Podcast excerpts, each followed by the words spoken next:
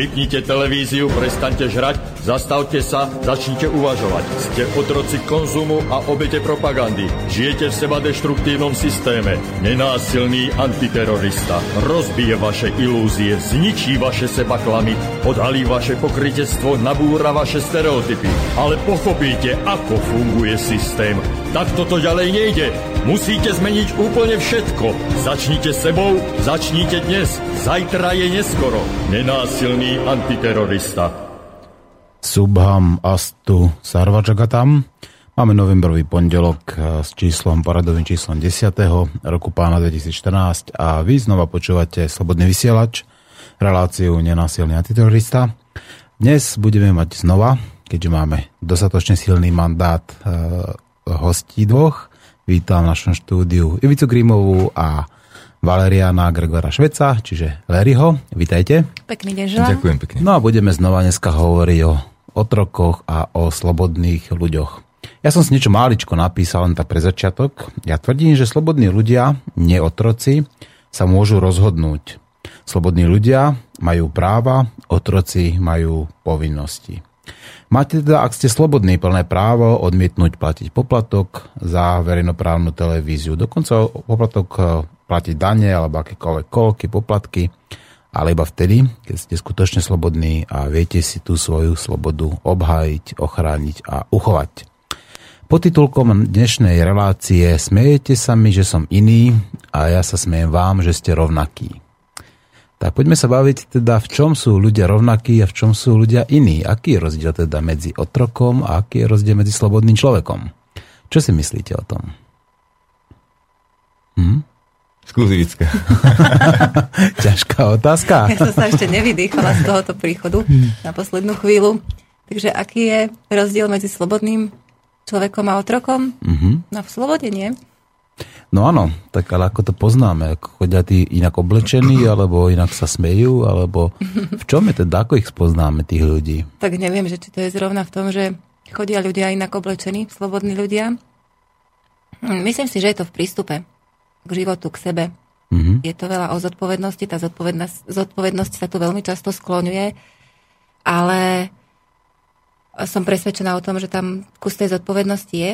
Je tam možnosť voľby, je tam veľa úprimnosti, je tam veľa pozorovania sveta okolo seba, mm-hmm.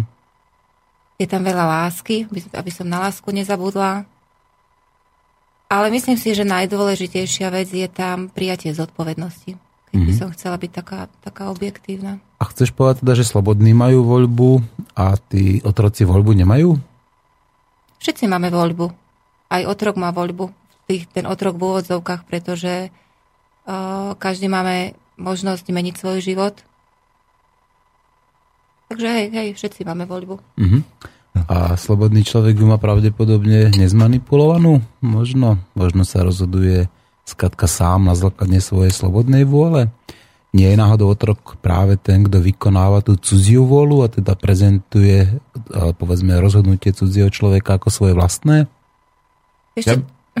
ešte by som s tou, mne tam tá manipulácia zarezonovala, alebo rozprávkovanie, ako mm-hmm. sa tu vyjadrujeme každý sme svojím spôsobom manipulovaní, ale myslím si, že ja si tú slobodu spájam s tým, že ja sa môžem rozhodnúť podľa svojich pocitov, podľa, ja to poviem až tak knižkovo, vedomia a svedomia a zodpovednosti, že ktorá tá rozprávka mi vyhovuje. A na druhej strane ľudia, ktorí tú slobodu tak celkom nepreciťujú, možno niekedy žijú pod väčším tlakom, z toho, že tú rozprávku alebo manipuláciu poslúchajú možno nie tak celkom vedome.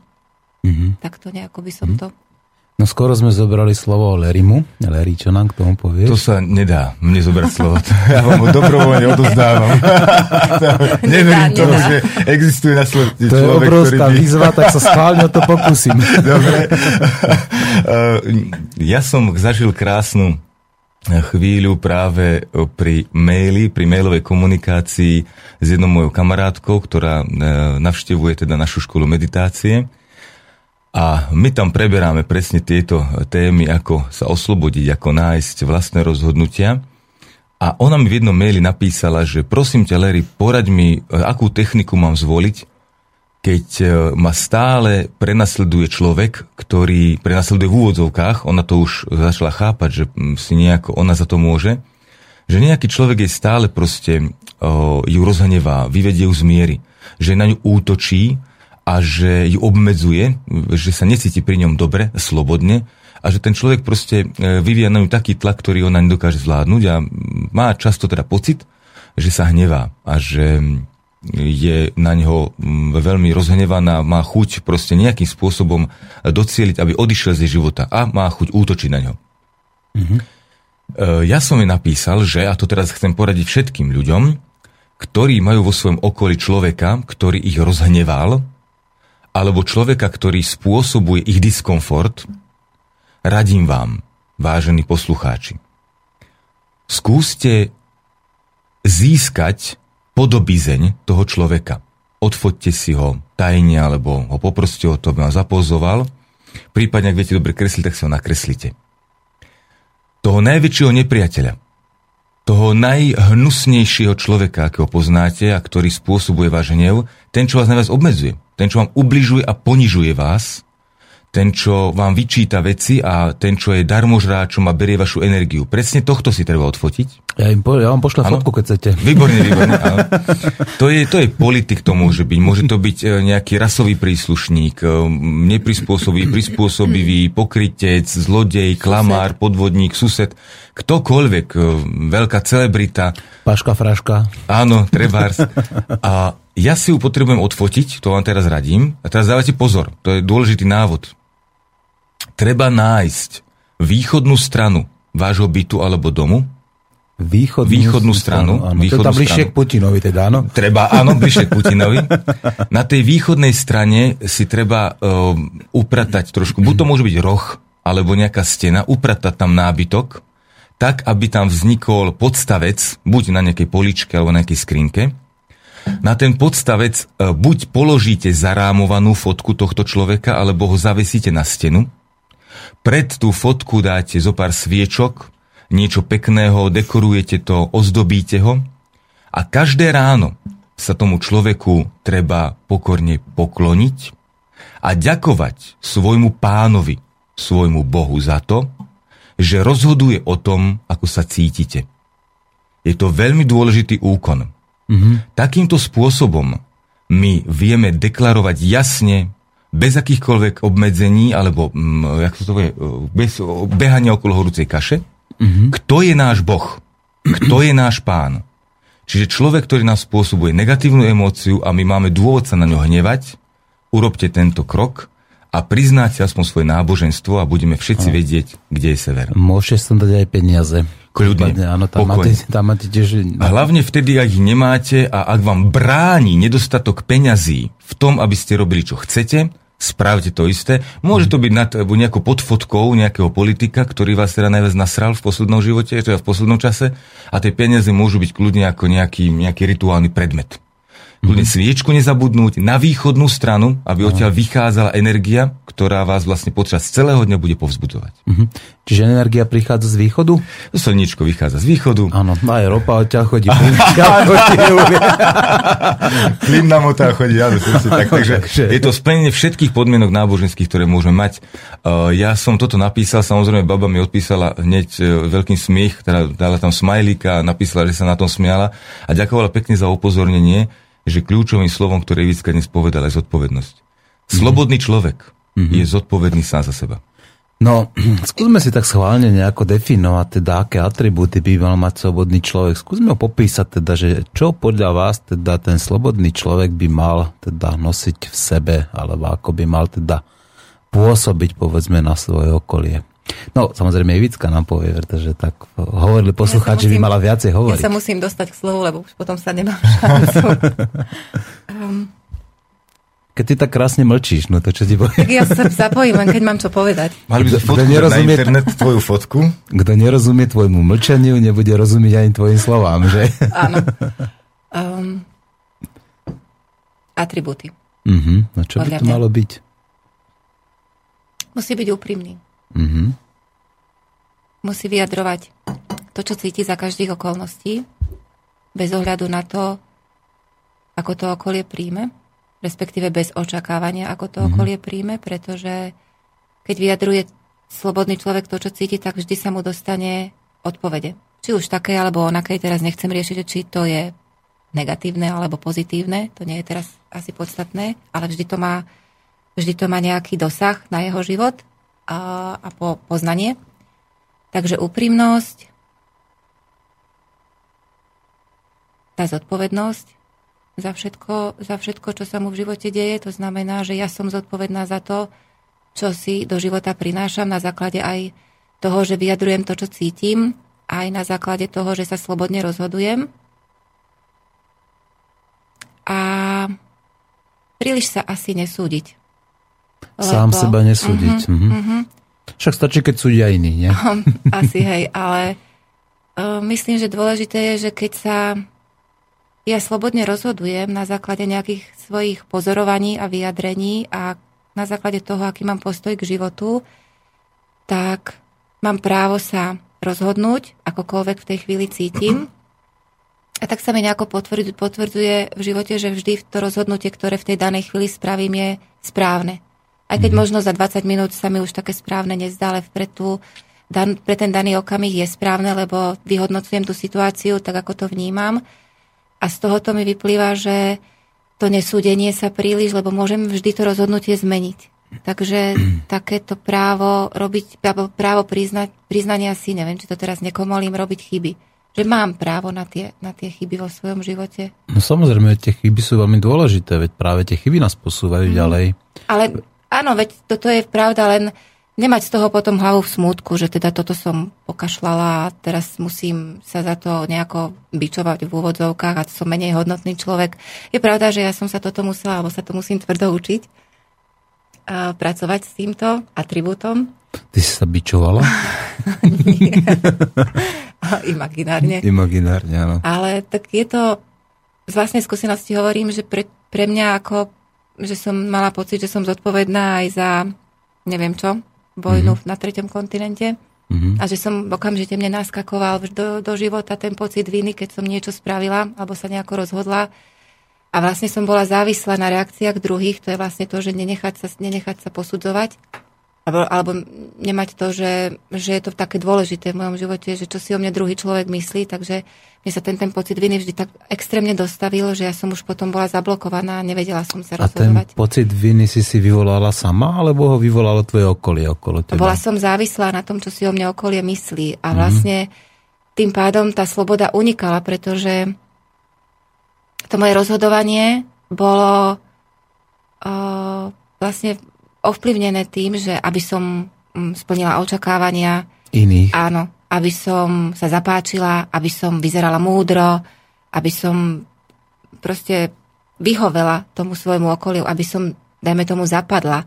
A tie moje pocity vnútorné boli absolútne potlačené. Že ja som to mhm. nejako cítila, že takto mm-hmm. by to asi mohlo byť, alebo takto v tejto polohe by som sa cítila dobre, ale to telo a to ego konalo niečo iné, pretože to okolie mi reflektovalo, že aha, ale keď toto ty spravíš, tak už nebudeš celkom náša. Takže myslím si, že prekonanie tejto hranice je také, také dôležité, že to, čo ja vnímam a tá moja sloboda je posvetná. Že ja mm-hmm. takto chcem žiť a nemusím zodpovedať kritériám druhých ľudí, pretože teraz tí ľudia vôbec nie sú v mojom to živote. Sa ani predsa nedá, veď každý má nejaké iné kritéria na teba, nie? Hej.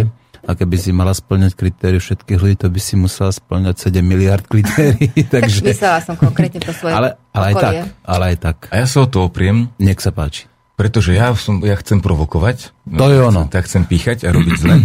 Lebo kľudne provokuj ja, aj ega. Alebo ja ego. splňam kritéria všetkých 7 miliard ľudí.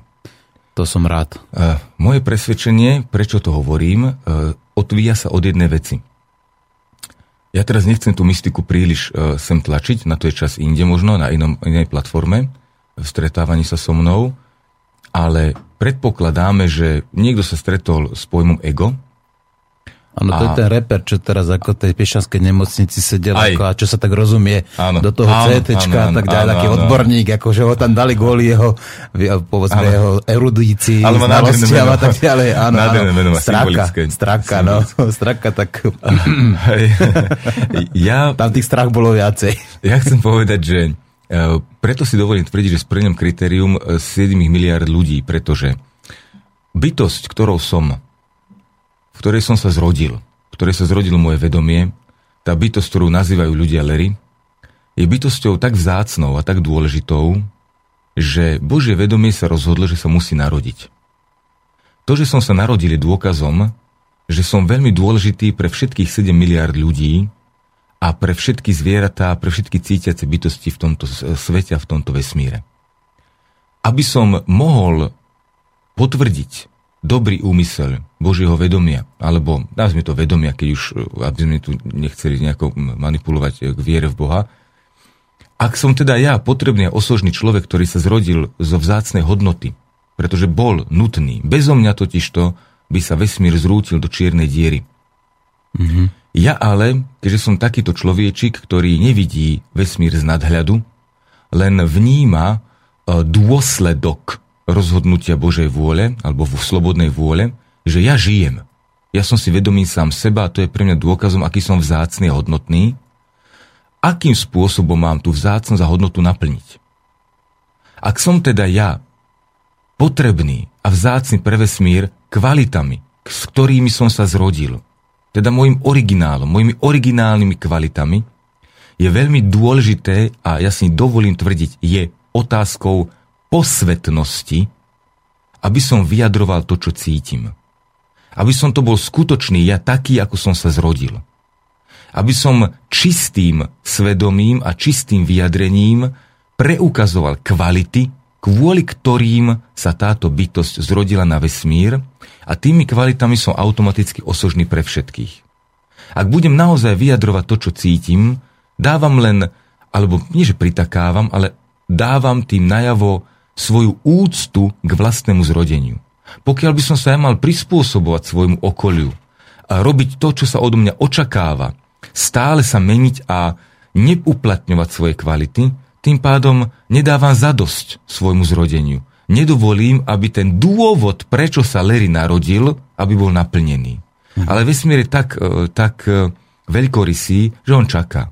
Čiže ja môžem to urobiť to rozhodnutie v 50 v 60 v 70 Ak mám šťastie urobiť to v 25 v 30 mám nárok prvé obdobie života najprv sa učiť vôbec ovládať to malé telíčko, potom sa učiť, ako prežiť v tomto systéme spoločenskom, kde ľudia trvajú na určitých hodnotách. Ja tu totiž to nehovorím len o tom, že mám plniť kritéria, že platiť dane. My sme sa museli dohodnúť aj na tom, ako vyzerá pohár, ako vyzerá stôl, že oheň páli, že voda je mokrá. To všetko som sa musel učiť od svojich rodičov, od svojich priateľov, od tých starších. A popri tom som sa naučil, popri, tom, popri takýchto osožných veciach, aby som dokázal komunikovať s ľuďmi, dokázal chápať ich pocity, tak som sa naučil uh, pomenovávať rovnako určité veci, ktoré vidíme okolo seba, ktoré počujeme, ale popri tom som sa naučil aj kopec somarín, zbytočnosti. Takže je to normálne, je to taký prirodzený odpad. Keď sa, keď sa učíme niečo dobrého, tak občas sa tam nájde aj niečo, čo nepotrebujeme. A je prirodzené, že potom v puberte začínam mať pocit, že už som sa naučil dosť a chcem sa už samostatne uplatňovať. A odvtedy ma čaká možno dlhá, niekoho kratšia cesta k oslobodzovaniu toho, toho skutočného podkladu kvalít, ktoré môžem uplatňovať pre vesmír. Čiže ja chápem, že vyjadrovať to, čo cítim, človek nie vždy verí, že sa to dá. Ale hovorím to preto, aby sme len logicky uchopili, že každá bytosť v tomto vesmíre je veľmi osožná pre všetkých 7 miliard. To neznamená, že tých 7 miliard musí povedať, Larry, ty si skvelý človek. Ale ja aj tým svojim o, zlým v úvodzovkách pôsobením na tých 5,5 miliardy, alebo 6 miliard, miliard 999 miliónov 999 tisíc 999 ľudí, mám pôsobiť ako ich oponent, mám pôsobiť ako niekto, kto ich provokuje a robí im proste disko, znižuje im diskomfort preto, aby pochopili, čo je pre nich dôležité. Napríklad, moja hodnota je tá najposvetnejšia vec, ktorú musím prijať. A teraz sa zrútim k pointe, ktorú chcem zhrnúť. Vzhľadom na to, že som si dovolil tvrdiť, že ja som vyhovujúci 7 miliardám ľudí, ale len vtedy, ak neklamem. Čiže vyjadrovať to, čo cítim, sa treba učiť. Ja e, neklamať totiž to nie je cnosť, priatelia.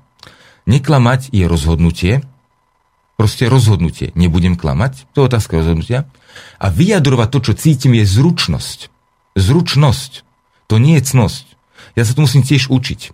Pretože ja môžem cítiť, že Ivicka smrdí. Tak. Jak som to tuším aj tu povedal, v minulej relácii, a poviem, Ivica, ty smrdíš, prosím ťa, choď preč je to, je to veľmi necitlivé a netaktné vyjadrenie toho, čo cítim. Pravda sa dá povedať aj rôznymi spôsobmi. Je že? to stále to, čo cítim ja. Ale Ivica nesmrdí, aby ste vedeli. Nie, Ivica, Ivica zatiaľ dala si citrusovú limetkovú, limetkový olej, tak, tak to prerazila, vonia. prerazila to. a e, ja preto radím, vyjadrujme to, čo cítime spôsobom, aký by sme sami dokázali prijať. Uh-huh. Ľudia, ktorí sú naozaj slobodní a z ktorých tú slobodu cítim, tak podľa môjho názoru podvedome a ja som to len pomenoval, ale oni to podvedome plnia. Ja to len pomenujem teraz, lebo som to všimol ako encyklopéd a teraz to napíšem do encyklopédie, že ľudia, ktorí sú naozaj slobodní, sa riadia tromi zákonmi. Tie zákony... Píšem si, píšem píš, si. Píšte, píšte si, vážený. Píšte, píšem, ja si píšem. Tieto zákony nepreštíme.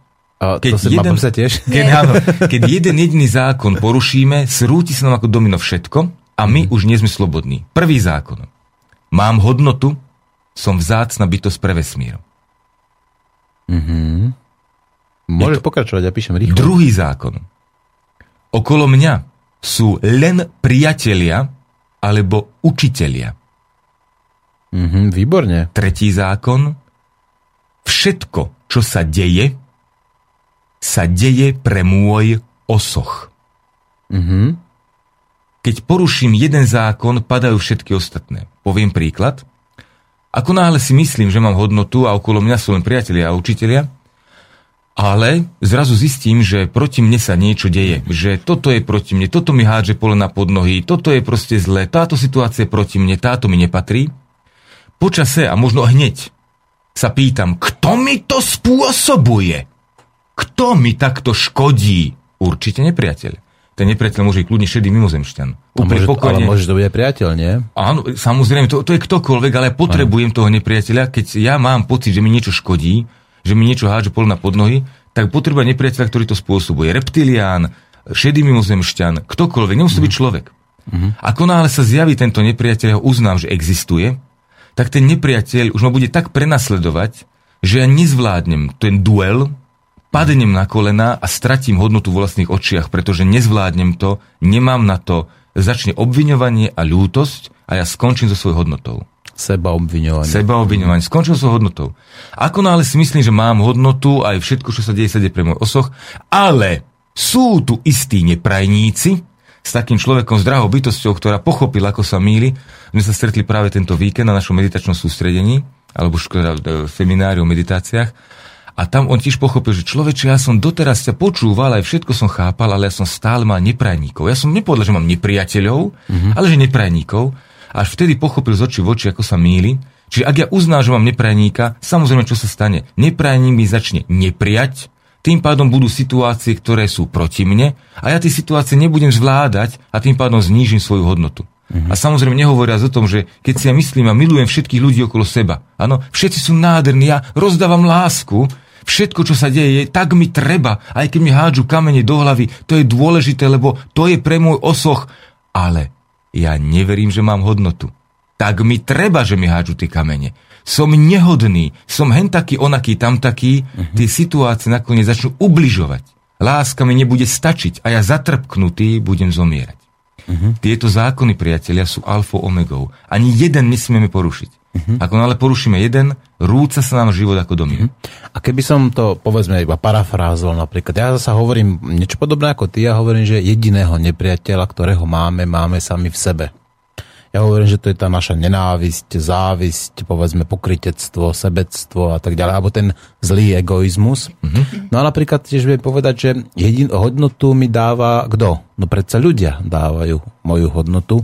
Ja samozrejme som, môžem si jej byť vedomý, ale samozrejme pre každého človeka mám tú hodnotu inú. Ale tú hodnotu, akú v skutočnosti mám, tak vždycky v podstate záleží na tej situácii, na prostredí a samozrejme na ľuďoch, že akú tú hodnotu mi dajú. Keď povedzme niekde sme v horách, napríklad ako šlapeme v zime nejakou, povedzme nejakou tými závejmi a nejakej tej ceste a teraz oni vyberú, že my tebe veríme, povedzme, pretože vieme, že nás dovedieš do bezpečia, tak vtedy ako by som dostal povedzme tú najvyššiu hodnotu, že tá veria, že mi zveria dokonca svoj život do rúk, priamo to až takto poviem. A zase samozrejme naopak, keď ľudia napríklad ťa odmietnú, povedia, že nie, nie, nie, že ty skratka a nebol by si dobrý vodca, ty by si nás zaviedol povedzme ako do, na istú smrť, tak to sa opačne. Môžem to aj takto chápať? Je to výborný prvý krok k tomu, aby som sa oslobodil, ale pozor, mm-hmm. je to záľudné veľmi mm-hmm. a je tam jedna veľmi nepríjemná bačorina. Mm-hmm. Ako náhle ja sú, ta, sú tam ryby? Áno, nie, nie, nie. Je to močiar. Je to temný močiar. Najprv ideš po členky a potom tam padneš. Aspoň žaby tam budú. Ani žaby, je tam temnota. Tak s kým sa budem boskávať? S nikým. To je tá temnota. S nikým sa nebudeš v tomto prípade boskávať, pretože keď máš nepriateľa, hoci aj vo svojom vnútre, vnútri, je to niečo, čo ťa dostihne. Mm-hmm. Všimnime si ten, ten, je to veľmi krásny e, myšlienkový proces, ktorý si predviedol. Gratulujem a chcel by som, aby to všetci takto aspoň začali vnímať. Len ja si musím vystriať kvôli jednej veci. Mm-hmm. Nepriateľ je bytosť, ktorá mi má dôvod škodiť. Mm-hmm. A tým pádom znižovať moju hodnotu. Mm-hmm. Ak ho mám vnútri v sebe, je to najnebezpečnejší nepriateľ. Mm-hmm. A ja teraz obrátim tvoju pozornosť. Povedal si krásnu vec, ktorú si ja myslím. Z jednej strany mince môžeme povedať, že hodnotu nám dávajú ľudia v našom okolí. Mm-hmm. Poďme sa na to pozrieť z druhej strany mince, tej istej. Mm-hmm. A povedať, v našom okolí ľudia a situácie odrážajú hodnotu, ktorú mám vo svojom vnútri. Mm-hmm. Je to tá istá minca. Mm-hmm. Mne tí ľudia nedávajú hodnotu. Oni mi ju nevenovávajú. Oni mi ju nehľadajú. Ani mi ju nevedia nájsť. Mm-hmm. Oni ale sú úžasní v tom, že vedia odraziť to, čo ja v sebe mám, vo svojom vnútri. Uh-huh. Preto rozdeľujeme ľudí medzi priateľov a učiteľov. Uh-huh. Spomeňme si na svojich učiteľov na základnej škole. Uh-huh. Boli tam riadni čuráci niektorí. No, Mali ja, sme si... To nie je pravda. Nie? Ja, u, mňa, u mňa áno, u mňa áno. v pohode. U mňa áno. Ja som mal dôvod vtedy ako detsko sa hnevať, nadávať im, báť kritizovať, báť sa ich, útočiť na nich, o, mať veľký rešpekt. Hmm. Naschvál som použil to slovo hanlivé, pretože takým spôsobom som vtedy rozmýšľal. Boli to hmm. moji vtedy ako decku nepriatelia. Ty ale, si bral učiteľa ako nepriateľov. Áno, presne tak. Boli to moji nepriatelia, pretože ma skúšali, sadali si na mňa, kritizovali, zosmiešňovali, ukazovali prstom, mm. bál som sa ich. Čiže ja som mal k ním tento postoj. Mne zakazovali čítať. Napríklad. Mal som, áno, obemedzovali ma, musel som robiť to, čo, to, čo oni chcú. Pre mňa to boli istým spôsobom, mal som k nim nepriateľské pocity. Ja som vtedy v tom veku nedokázal ukázať prstom povedať, ty si môj nepriateľ, ale moje emócie boli nepriateľské. Bál som sa ich. Mm-hmm. A útočil a ohováral som ich, kritizoval, nadával som na nich, ako správal sa k ním ako k nepriateľom. Mm-hmm. Je to normálne preto, lebo ten učiteľ skutočne má u nás istý odraz takisto, nám niečo odráža. A ja sa toho učiteľa bojím a veľmi ma znervozňuje, hlavne vtedy, keď nie som dosť naučený. Ale pokiaľ mám vnútri presvedčenie, že viem všetko, že som sa dobre naučil, že tú, tú látku nielen, že som sa naučil, ale ju ovládam a chápem ju, tak sa nebojím toho učiteľa, kľudne pred neho predstúpim a nádherne s ním komunikujem a ten učiteľ má z toho tiež radosť. Mm-hmm. A mhm. teraz pozor, tento príklad si preveďme na normálny život. Je prirodzené, že napríklad v dospelosti už nevieme pochopiť, ako teraz ty, ako som ja mohol mať za ľudí, za učiteľov, učiteľov za nepriateľov. Ale v dospelosti si často tieto naše pocity nevšímame ako sa správame k ľuďom ako k svojim nepriateľom, ako ich označujeme za to, že oni sú zodpovední za to, že ja sa nemôžem slobodne vyjadriť, on zodpovedá za to, že ma nahneval, on ma napadol, ponížil, on ma urazil, on mi krivdil. A to všetko ich označujeme, ale keď si predstavíme, že každý takýto človek je len učiteľ, ktorý nám ukazuje, čo nevieme. Pretože ak ja o sebe viem, kto som, ak plnohodnotne poznám svoje kvality a viem ich uplatňovať, Nemôže ma žiaden učiteľ načapať pri tom, že niečo neovládam a tým pádom ma nemôže nasrať.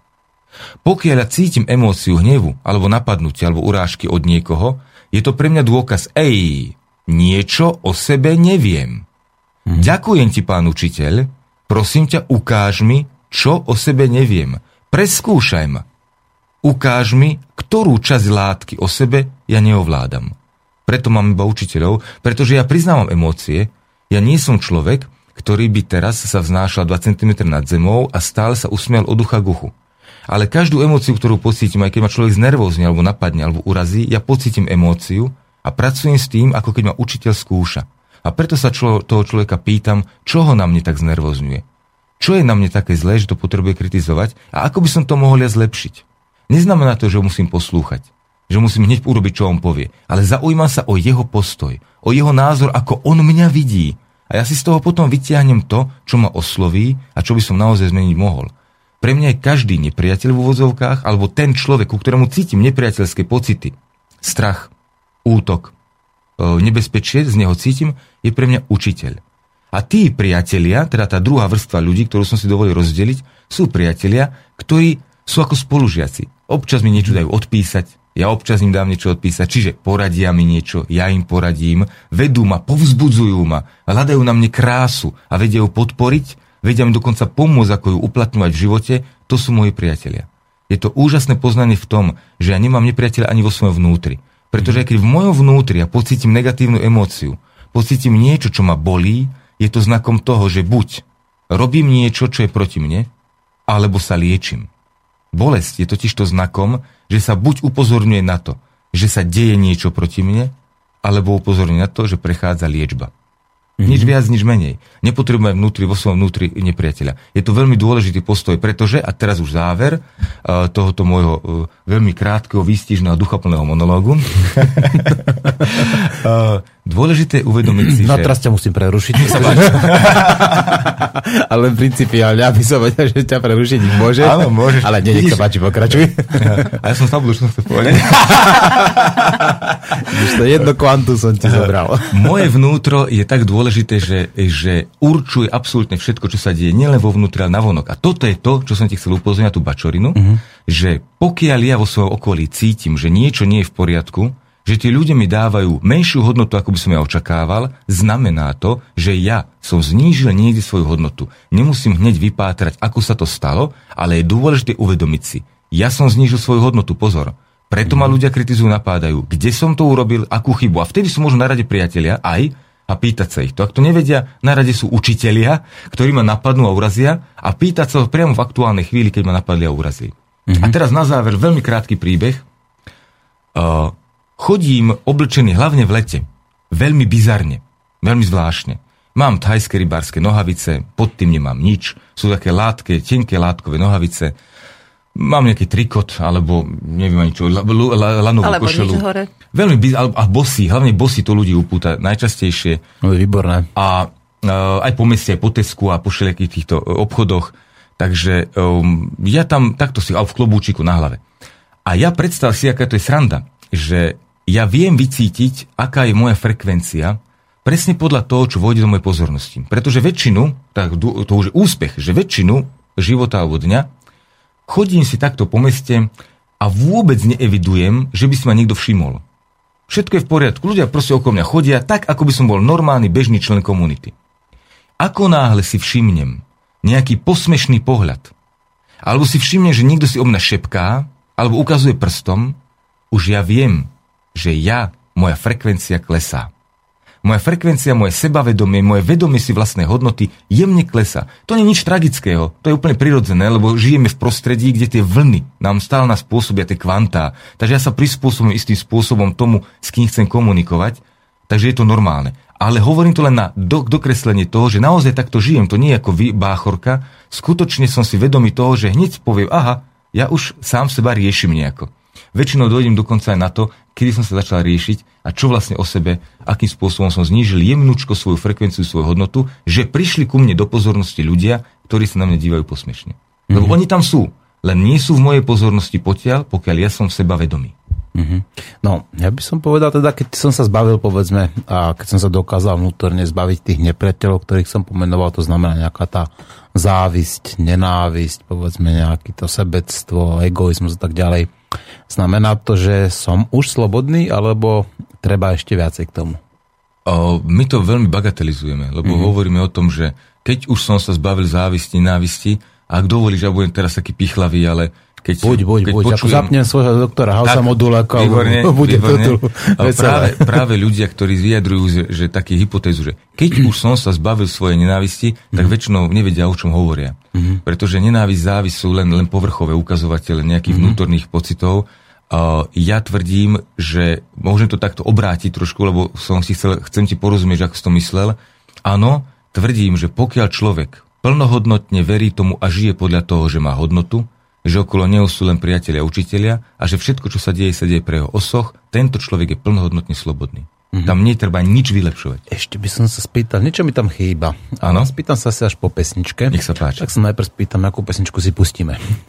Nejakú peknú. Ivicka, povedz, lebo som tu blatankár. Ja, ja tu blatankár Ty môj blatanka život. bola moc. ja to bola chápem, chápem, teraz. chápem, takže- pekné, neviem. A môže byť nejaká Iva Freelingová, nejak po francúzsky? Môže. Áno? Tak v tom Potom prípade- nájde Edith Piaf potom na budúce. Máš tam? Edith Piaf? Určite, určite uh, L'Entranger dáme a teraz bude La Muerte. Dobre? Koľko máme?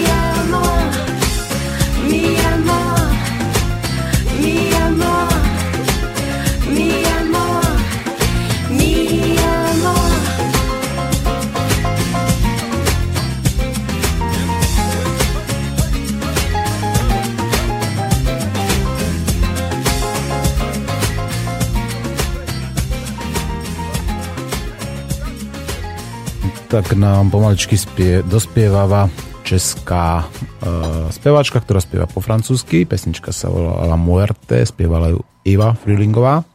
No a milí uh, ctení poslucháči, máte samozrejme možnosť napísať nám do relácie na notoricky známy e-mail, ktorý vám znova zopakujem, aby bol ešte notoricky známejší, to znamená studio zavináč slobodnyvysiaľ.sk prípadne zatelefonovať na takisto notoricky známe telefónne číslo a to notorické telefónne číslo znamená 0483810101 takže kľudne zatelefonujte a pýtajte sa Ivici i Larryho čo máte na srdci, alebo povedzte svoju nejakú vlastnú osobnú skúsenosť alebo nám prezradte, či ste slobodní, alebo či ste otroci.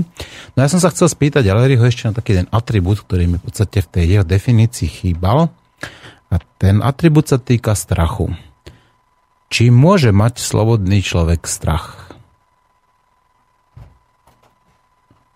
Uh, sloboda u mňa je, akoby, aby sme to vysvetli tak, že sloboda u mňa je taký, mm, ako by povedať, ašpirácia. Môžem to mm. slovo použiť, dúfam, že rozumiem, že to je najvyššia ašpirácia. To znamená, že je to môj zámer života. Alebo zámer nie, aby som to, aby som to neplitol. Lebo zámer života je uplatňovať svoje kvality a robiť, teda byť osožný sebe a svojim blízkym.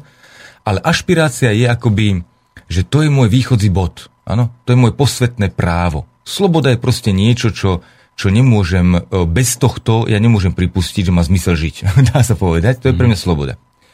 Čiže potom, keď, potom iba prežívam, keď som neslobodný, áno? Áno, nežijem, prežívam. Tak vegetujem, tam som, už som hračkou niekoho iného, tam sa v toho dobrovoľne... Keď sa človek dobrovoľne, lebo rozumieš, sloboda je tak silná, ak, do, ak dovolíš, že, že sloboda je tak silný pojem, že ja, ja, ja sa rodím slobodný. Ja môžem slobodu jedine dobrovoľne odovzdať niekomu do rúk. Napríklad tomu, čo si odfotím a dám si ho na východnú stranu svojho bytu a budem sa mu klaňať, ako som to na úvode relácie povedal teda ten človek, čo ma stále hnevá a stále mi spôsobuje zloty, tak to je človek, ktorému ja dobrovoľne odozdávam svoju slobodu. Mm-hmm. Nebudem riešiť ten konflikt, nebudem hľadať, kde ja spôsobujem to, že ten človek ma napáda, ale budem proste odozdávať svoju slobodu do jeho rúk. Čiže sloboda je tak posvetná, že ho nemôže nikto vziať. E, slávny jogín e, sa vyjadril, že svoju skutočnú slobodu našiel vo vezení. Čiže sloboda sa naozaj nedá vziať, na to zabudnime. Sloboda sa dá dobrovoľne odozdať. Čiže ak toto ja uznám, že sloboda je to, čo je prirodzené, je to ašpirácia, základná, jak to nazvať, základný predpoklad, potom prichádzame k ďalšej veci a to je, že čo to, akú tú slobodu prežívať. A tam ja o, môžem súhlasiť s týmto, že zdanlivo na prvý pohľad môžem povedať, že slobodný človek sa nemôže báť. Že tam strach a sloboda k sebe nejdu. Samozrejme, že, že je to také veľmi ľahké, lebo ja vtedy, keď sa bojím, ja skutočne slobodu neprežívam. Ale to neznamená, že nie som slobodný. Aby sme to uh, prirovnali k jednej veci. Sloboda a, uh, a strach je pre mňa niečo ako plesové šaty a olejová škvrna. Že da, vie sa získať olejová škvrna na plesové šaty, Dokonca viem v tých plesových šatách aj prejsť niekoľko krokov, ale na ten ples už by som sa asi nevybral. Ja to teraz na schvál som vybral ples, aby si ľudia také niečo prirodzené, čo, čo sa dá pochopiť. Je to alebo pekné šaty, uznáme, alebo nejaké sviatočné šaty, sviatočná košela.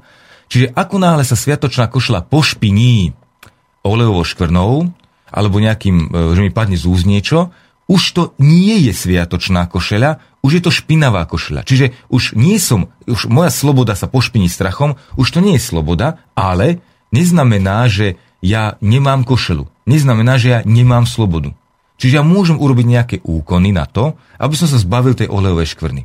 Z tých plesových šiadov, z tých peknej, čistej, sviatočnej košele, môžem tie úkony urobiť a v tom prípade sa znova z plesovej, e, z čistej košele stáva čistá košela sviatočná. Takže toto chcem povedať. Slobodný človek môže pocítiť strach ale ako náhle pocíti, e, je dobré, a on nie že musí, ale pokiaľ chce tú slobodu užívať ako slobodu, musí s tým strachom spraviť poriadok. Musí to riešiť, je to ako tak. indikátor niečoho, čo nie je v poriadku, v súlade? Mm-hmm.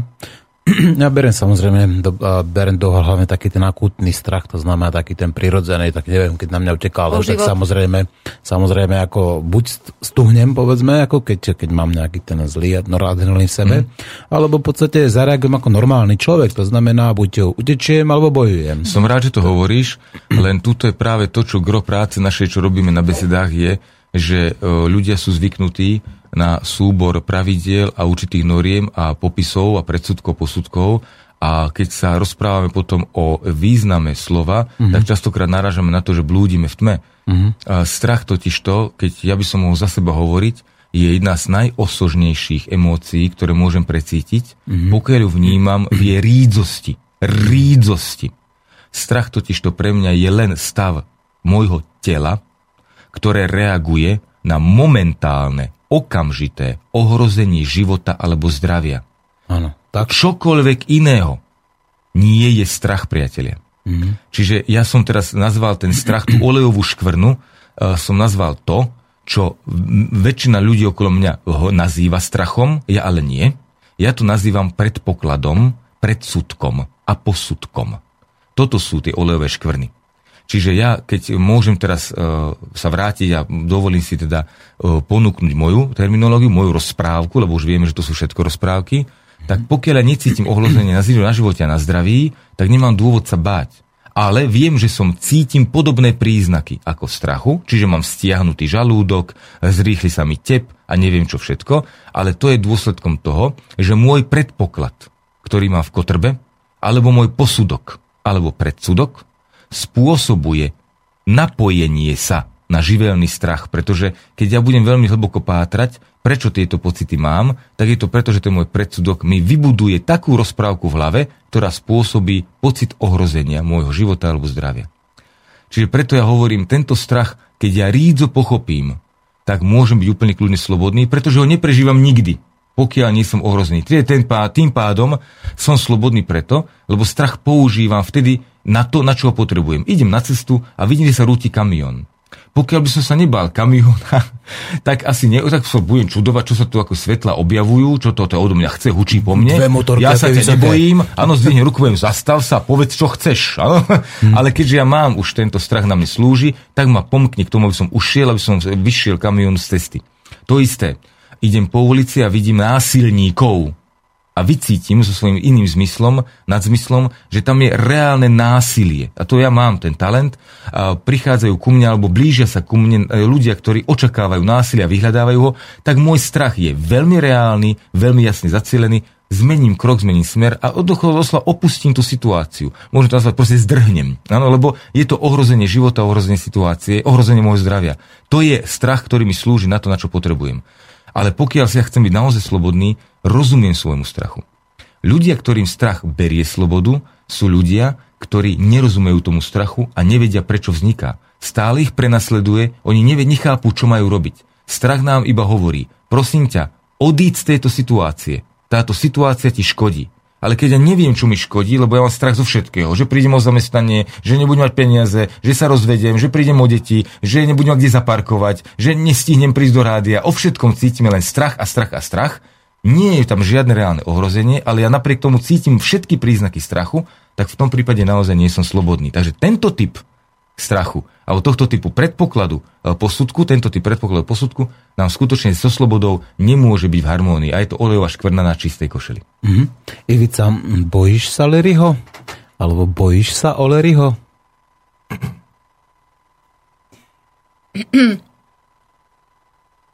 Počkaj, ho chytím, počkaj, ho chytím. no, Larryho sa nebojím, ale a myslím, že už ani o neho, akože sú situácie možno, že že tak rozmýšľam, že hlavne keď nie je doma, že Ne, nevieš to takto prvoplánovo, ako si to asi myslel, že aby sa mu niečo nestalo, alebo čo si také, toto tam nie je. Ale také to, čo vlastne teraz bolo odzne, to, čo teraz odznelo, že o, tie strachy, ktoré máme, alebo tie posúdenia a tieto veci, tak to mi ešte beží v hlave samozrejme. Lebo človek, keď aj začne pracovať, sám so sebou a vydá sa tou cestou slobody, tak samozrejme na základe vyjadrovania toho, čo, čo človek cíti, vyjadrovania toho, čo cítim, sa povyplavuje kadečo. Mm-hmm. Takže áno, áno. Tak Čiže to... semienko pochybnosti tam nejaké je? Nejaká obava malinká tam je? Ale ne, nemyslím, že je to v súvislosti uh, s Lerím, alebo teda s partnerom, ale je to, je to celé o mne, že už sa to snažím vnímať vedome, takže keď uh, niečo pocítim, tak uh, snažím sa rozmýšľať, že uh, aký to je pocit, že či je to skutočne ak, akutné ohrozenie na živote, alebo či je to len nejaký predpoklad, že čo by bolo, keby bolo. Mm-hmm. Ono v konečnom dôsledku vysoké percento ľudí aj tak mávame skúsenosti, že to, čo by bolo, keby bolo, sa aj tak nesplní, že je to proste naša haluška v hlave a vieme si okolo toho celkom pekne vymyslieť celý príbeh, dokonca sa aj povadiť v hlave a mysli s tým dotyčným človekom. Takže toto, hej, toto riešim. Ale viem to, myslím, že celkom vedome. Cítila by si, eh, keby sa mu niečo stalo na diálku? Fúha. Uh, keby sa mu niečo stalo. Vieš čo, neviem, neviem vôbec odpovedať na túto otázku. Ja si myslím, že hej. Ja to môžem... Ale- Tvoja rozprávka znie, že asi hej, dobre. Ale viem veľa vecí vycítiť, čo, Mhm. sa týka, čo sa týka Larryho. Že neviem to niekedy možno v tej chvíli zadefinovať, ale taká tá moja intuícia pracuje, že viem, viem, viem proste niečo cítim, ale nesnažím sa tomu dávať v tej chvíli nejaké meno, len proste to prechádza. Ono sa tak v konečnom dôsledku, keď niekedy pomenujem ten pocit, že cítim, čo ja viem, nepohodu, alebo tlak, alebo napätie, že nedávam tomuto posúdenie, že ja neviem, že cítim, že neprídeš teraz včas domov, alebo neviem čo, nechcem proste niečo také riešiť. Takže toto tak sa snažím nepomenovávať, ale keď pomenujem ten pocit, ktorý mám v tele, tak ono väčšinou sa dopátram k tomu, že čo sa mi to deje, ale zase je to o mne. Mhm. Neviem, Larry. som... My, sme zabudli, že sme božské bytosti, my sme zabudli, že sme stvorenie. Mhm. A my sme zabudli ale, že napriek tomu, že sme hurá, hurá, aký sme my božskí, tak e, pracujeme s nástrojom, ktorý sa rodí a zomiera. Ten nástroj ego, naše telo, naša analytická myseľ a mozog. Ten mozog tiež nie je v robe, ten, ten nie neprežíva. Ale e, zabudli sme aj na ďalšiu vec, že mozog, alebo ten celý súbor našich kvalít, ja to nazývam ego, ale nechcem sa moc pliesť, lebo každý ego vníma inak. Takže ten súbor našich kvalít a toho charakteru, tej osobnosti, ktorou sme, má nie len 5 zmyslov. Na to sme zabudli. My máme niekoľko viac zmyslov a vieme ich celkom slušne používať. Nepotrebujeme byť ani, ani aborižníci v pralese, aj tu v meste. Telepatiu používame. E, Vlastne by som povedal, že jedno, jednu z jej veľmi silných alebo pôvodných stránok je empatia, čo som aj minule už hovoril. To používame dosť, dosť vo veľkej miere. Ale, čo chcem povedať, prečo som to začal hovoriť? A my vzhľadom na to, že neveríme tomu, že vôbec takú e, telepatiu alebo e, spojenie na dielku máme, tak je to zastreté tým, že e, skrze našu aroganciu, skrze naše zapratanie sa vlastnými predpokladmi, posudkami a predsudkami, my potom nemáme úzky kontakt a prístup k týmto, k týmto talentom.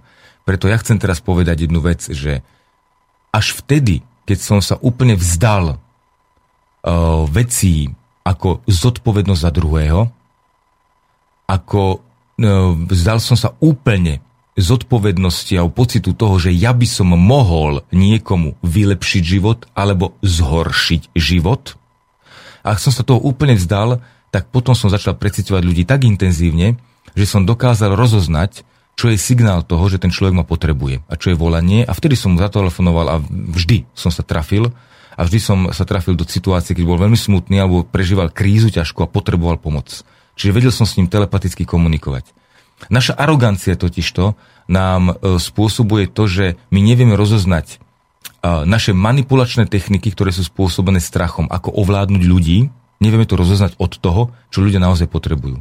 Bohužiaľ si musíme uvedomiť, že ľudia naozaj musia požiadať o pomoc. Nemôže sa to stať inak. Nemôžem pomáhať človeku, ktorý o tú pomoc nežiada, ale tá žiadosť o pomoc môže byť storakým spôsobom. Môže byť verbálna, môže byť mimozmyslová, môže byť e, čisto energetická, môže byť akoby zásahom dokonca vyššieho vedomia, to znamená, stane sa náhoda, ten človek ma náhodne stretne. Všetko možné sa môže stať, ale ja musím veľmi citlivo vnímať, kedy som o pomoc požiadaný. Pokiaľ však mám tie megalomanské, arogantné pocity, že ja som ten osvietený e, liečiteľ, ktorý všetkým ide pomáhať, tak len manipulujem. A manipulujem ľudí k tomu, aby pôsobili alebo robili podľa mojej vôle, aby sa cítili ako ja chcem. A tým pádom sa dostávame k tomu, že nevieme dobre odhadnúť, že kedy bude komu, komu ublížené. Dôležité je uvedomiť si, že to, že ja s Ivicou žijem, žijem v jednej domácnosti 6 rokov, 3 roky, to neznamená, že teraz som povinne, nútene vycítiť, keď sa aj niečo deje na diálku. Neznamená to. Ja to odozdávam Bohu a viem, že keď Ivicka odchádza na cestu, alebo ja odchádzam na cestu, tak ja dôverujem Božej vôli natoľko, že a dôverujem slobode Ivickej, Ivicky natoľko, že čokoľvek sa jej stane, je to súčasťou jej vlastnej lekcie a ja len prajem z hĺbky môjho srdca, aby tú lekcie, aby si s tou lekciou dokázala poradiť. Ale keď som ja od nej preč, tak jednoducho nemôžeme pomôcť, ja sa vzdávam, áno, tej mojej ochrany, vzdávam sa svojho vplyvu nad ňou, či som už aj doma, dokonca to robíme aj tak, že ja sa naozaj vzdávam a Ivicka sa to učí, my sa vzdávame toho vplyvu nad sebou, aj keď sme spolu vedľa seba. A tým pádom nám to ale tak uvoľňuje tú našu mimozmyslovú, naše mimozmyslové, mimozmyslové vnemy, že ja si dovolím tvrdiť teraz a budeme sa na tom aj smiať obidvaja, že úspešnosť vycítenia, keď Ivicka nie je v poriadku, je 99,9%. Úspešnosť napojenia sa na ňu, že, že len pocítim niečo, poviem, Ivi, nie je niečo v poriadku, niečo riešiš, áno, je to tak, riešim niečo. Dokonca aj do, toho, do takej hĺbky môžeme ísť, že niekedy Ivicka povie, že nie, ja som v poriadku, ale potom, keď jej napichnem presne tému, ktorú ja cítim, to ona povie, iha, vidíš, áno, presne toto som riešila a nevie, nevie sa s tým vysporiadať. Čiže to prepojenie je tak silné iba vtedy, pokiaľ sa vzdáme arogancie, že ja mám nejaký mandát na to, aby som Ivicke pomáhal. Ja jej môžem pomáhať len keď zapýta. Čiže aj tá moja otázka je, Ivicka, je všetko v poriadku? Necítiš náhodou napätia, nerozitu v tomto? Ak mi povie, že nie, ja sa stiahujem preč a rešpektujem to a poviem si, no už asi som sa pomýlil, lebo to mohol byť niekto iný, ako sa nám stalo aj teraz nedávno. Boli tam dve osoby pri mne, ja som to smeroval na Ivicku, ale pritom tá prozba o pomoc, ten výkrik energeticky bolo od druhej osoby, ale nemala vôbec možnosť to urobiť e, verbálne. Dokonca bola tak zabitá strachom, obávami a zastretá klamstvom, seba klamom, že to ani energeticky nepriznala a potrebovala Ivicku ako tlmočníka. Čiže ja som na Ivicku nasmeroval energiu, ale hovoril som vlastne k tej druhej osobe. A potom, keď sme pochopili, o čo sa jedná, ani jeden z nás to nepokladá nejako za krivdu alebo niečo, že čo si to o mne vymýšľal, pretože sme vedeli, že sme liečili spoločne toho tretieho človeka v miestnosti. To sú tak zázračné okamy, Martin, že mm-hmm. to, sú, to sú naozaj spojenia sa s tým iným systémom myslenia človeka a ľudskej bytosti. Takže ja si myslím, že zodpovednosť za druhého človeka neexistuje, existuje len zodpovednosť za mňa samého. Túto, keď mám zvládnutú, absolútne zvládnutú, tak potom môžeme hovoriť o telepatii, o precíteniach a môžeme hovoriť o rozoznávaní reality strachu. Uh-huh. No ja som tam nezachytil teda takú jednu vec, že či sa ty niekedy bojíš o Ivicu. Nie. Uh, pokiaľ ja o Ivicku uh, nadobudnem strach, uh-huh. tak viem, že je to môj problém. Že uh-huh. ja mám niečo nevysporiadané a Ivicka mi niečo symbolizuje. Uh-huh napríklad mi môže symbolizovať e, moje napojenie na rodinu, alebo, e, alebo napríklad najčastejšie to u mňa bývalo e, pocit, že zlyhám. To znamená, že keď sa Ivicke malo niečo stať, tak ja som si bral za jej život takú zodpovednosť, že de facto jej nešťastie by bola moja vina. Vieš? Uh-huh. A toto je najčastejší omyl ľudí, ktorí žijú v rodinných príslušenstvách, alebo v rodinných zväzkoch, pardon, alebo v nejakých partnerských zväzkoch, že oni sa reálne neboja o toho človeka.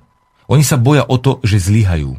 Mm-hmm. Že ich výchova zlyhá, ich pôsobenie zlyhá, že nechal som ju samú. Ja, nehodný človek, stráca hodnotu preto, pretože on vlastne nikdy nemal. Mm-hmm. A svoju vlastnú hodnotu, ten prvý zákon, opiera o blízkeho človeka a ten mu ju dokazuje, ten mu ju prináša.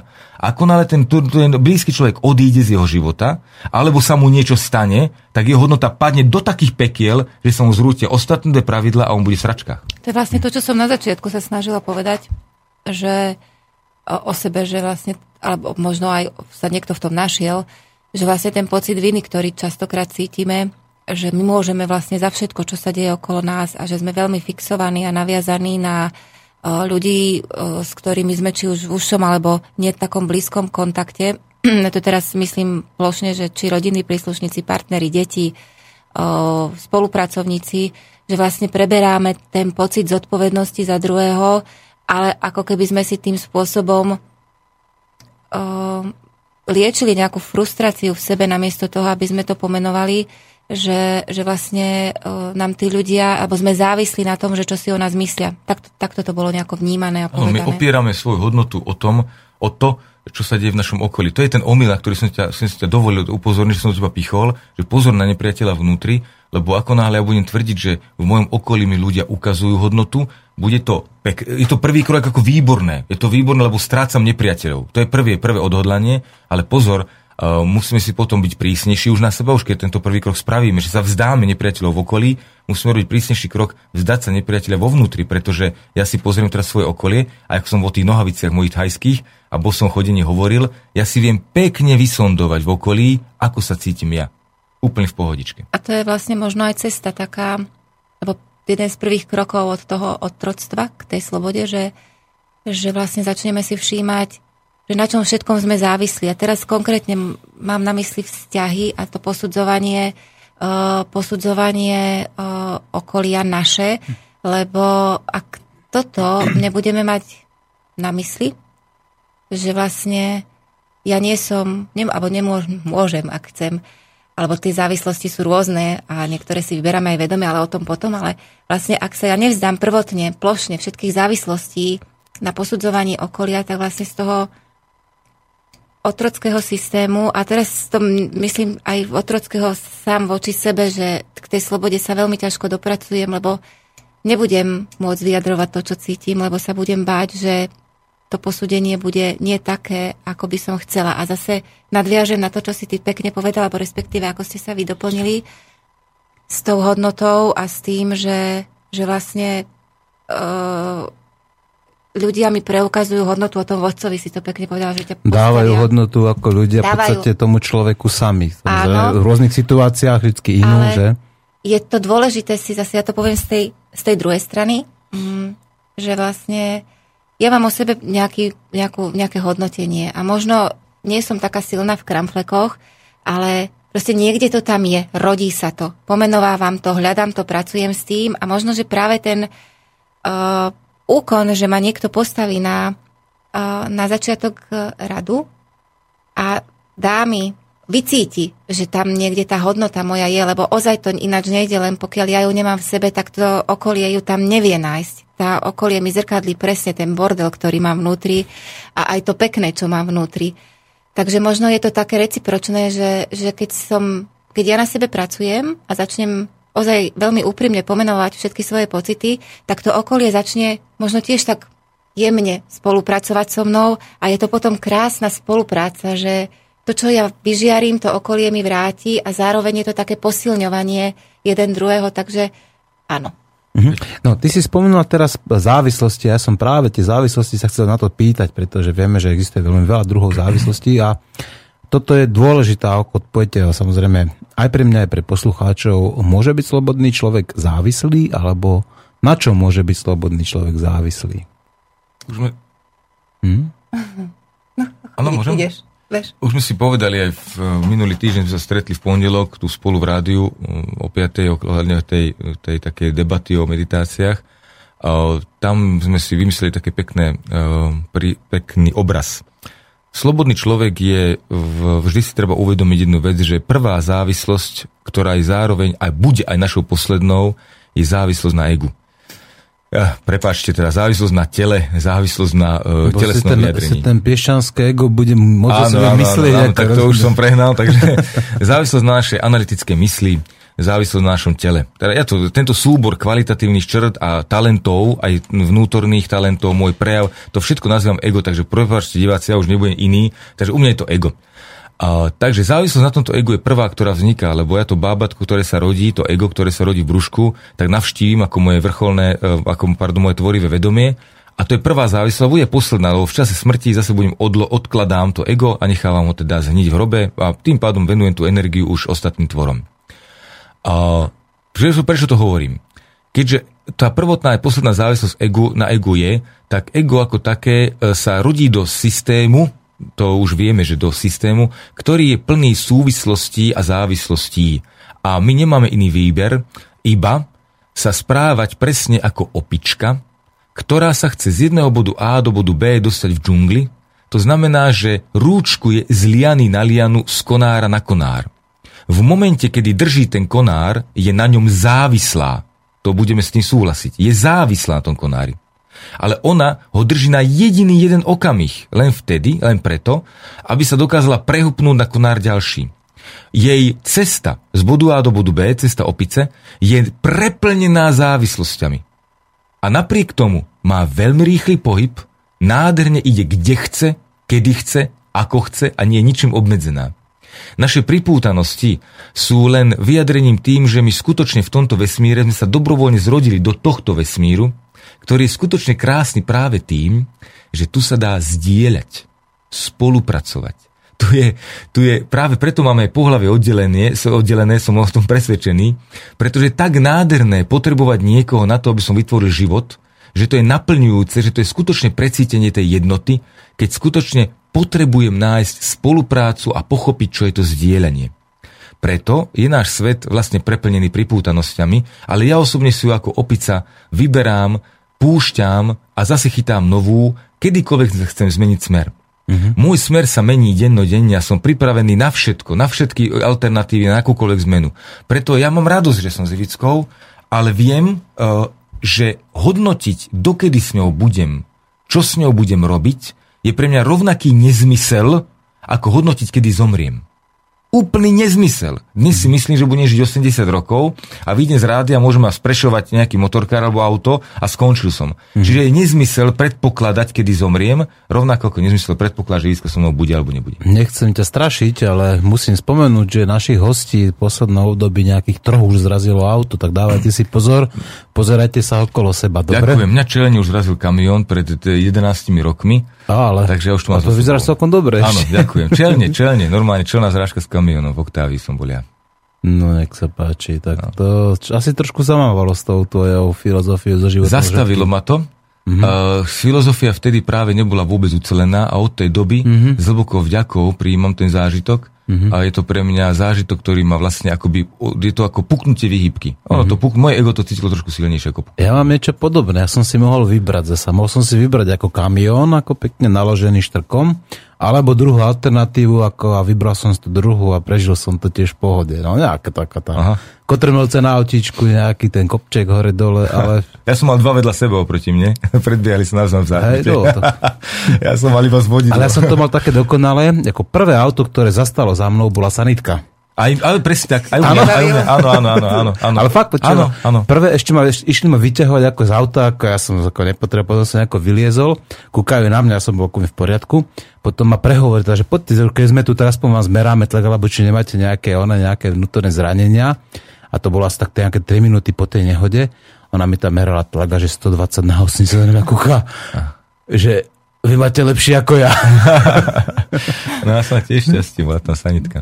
No dobre, a skôr než sa budeme ďalej baviť ako o tých slobodných ľuďoch a otrokoch, zahráme sa sa pesničku. Ivica môže byť e, Red Hot Chili Peppers? Môže. Dve. Takže v tom prípade dáme dve. Ivicka si chce zapáliť totiž, to je Bonzák. A všetci tak, si chcú zapáliť. Tak dáme Red Hot Chili Peppers, No Ordinary a potom No Ordinary Love od Sade. Skvelé. Čo nehrá? Aha.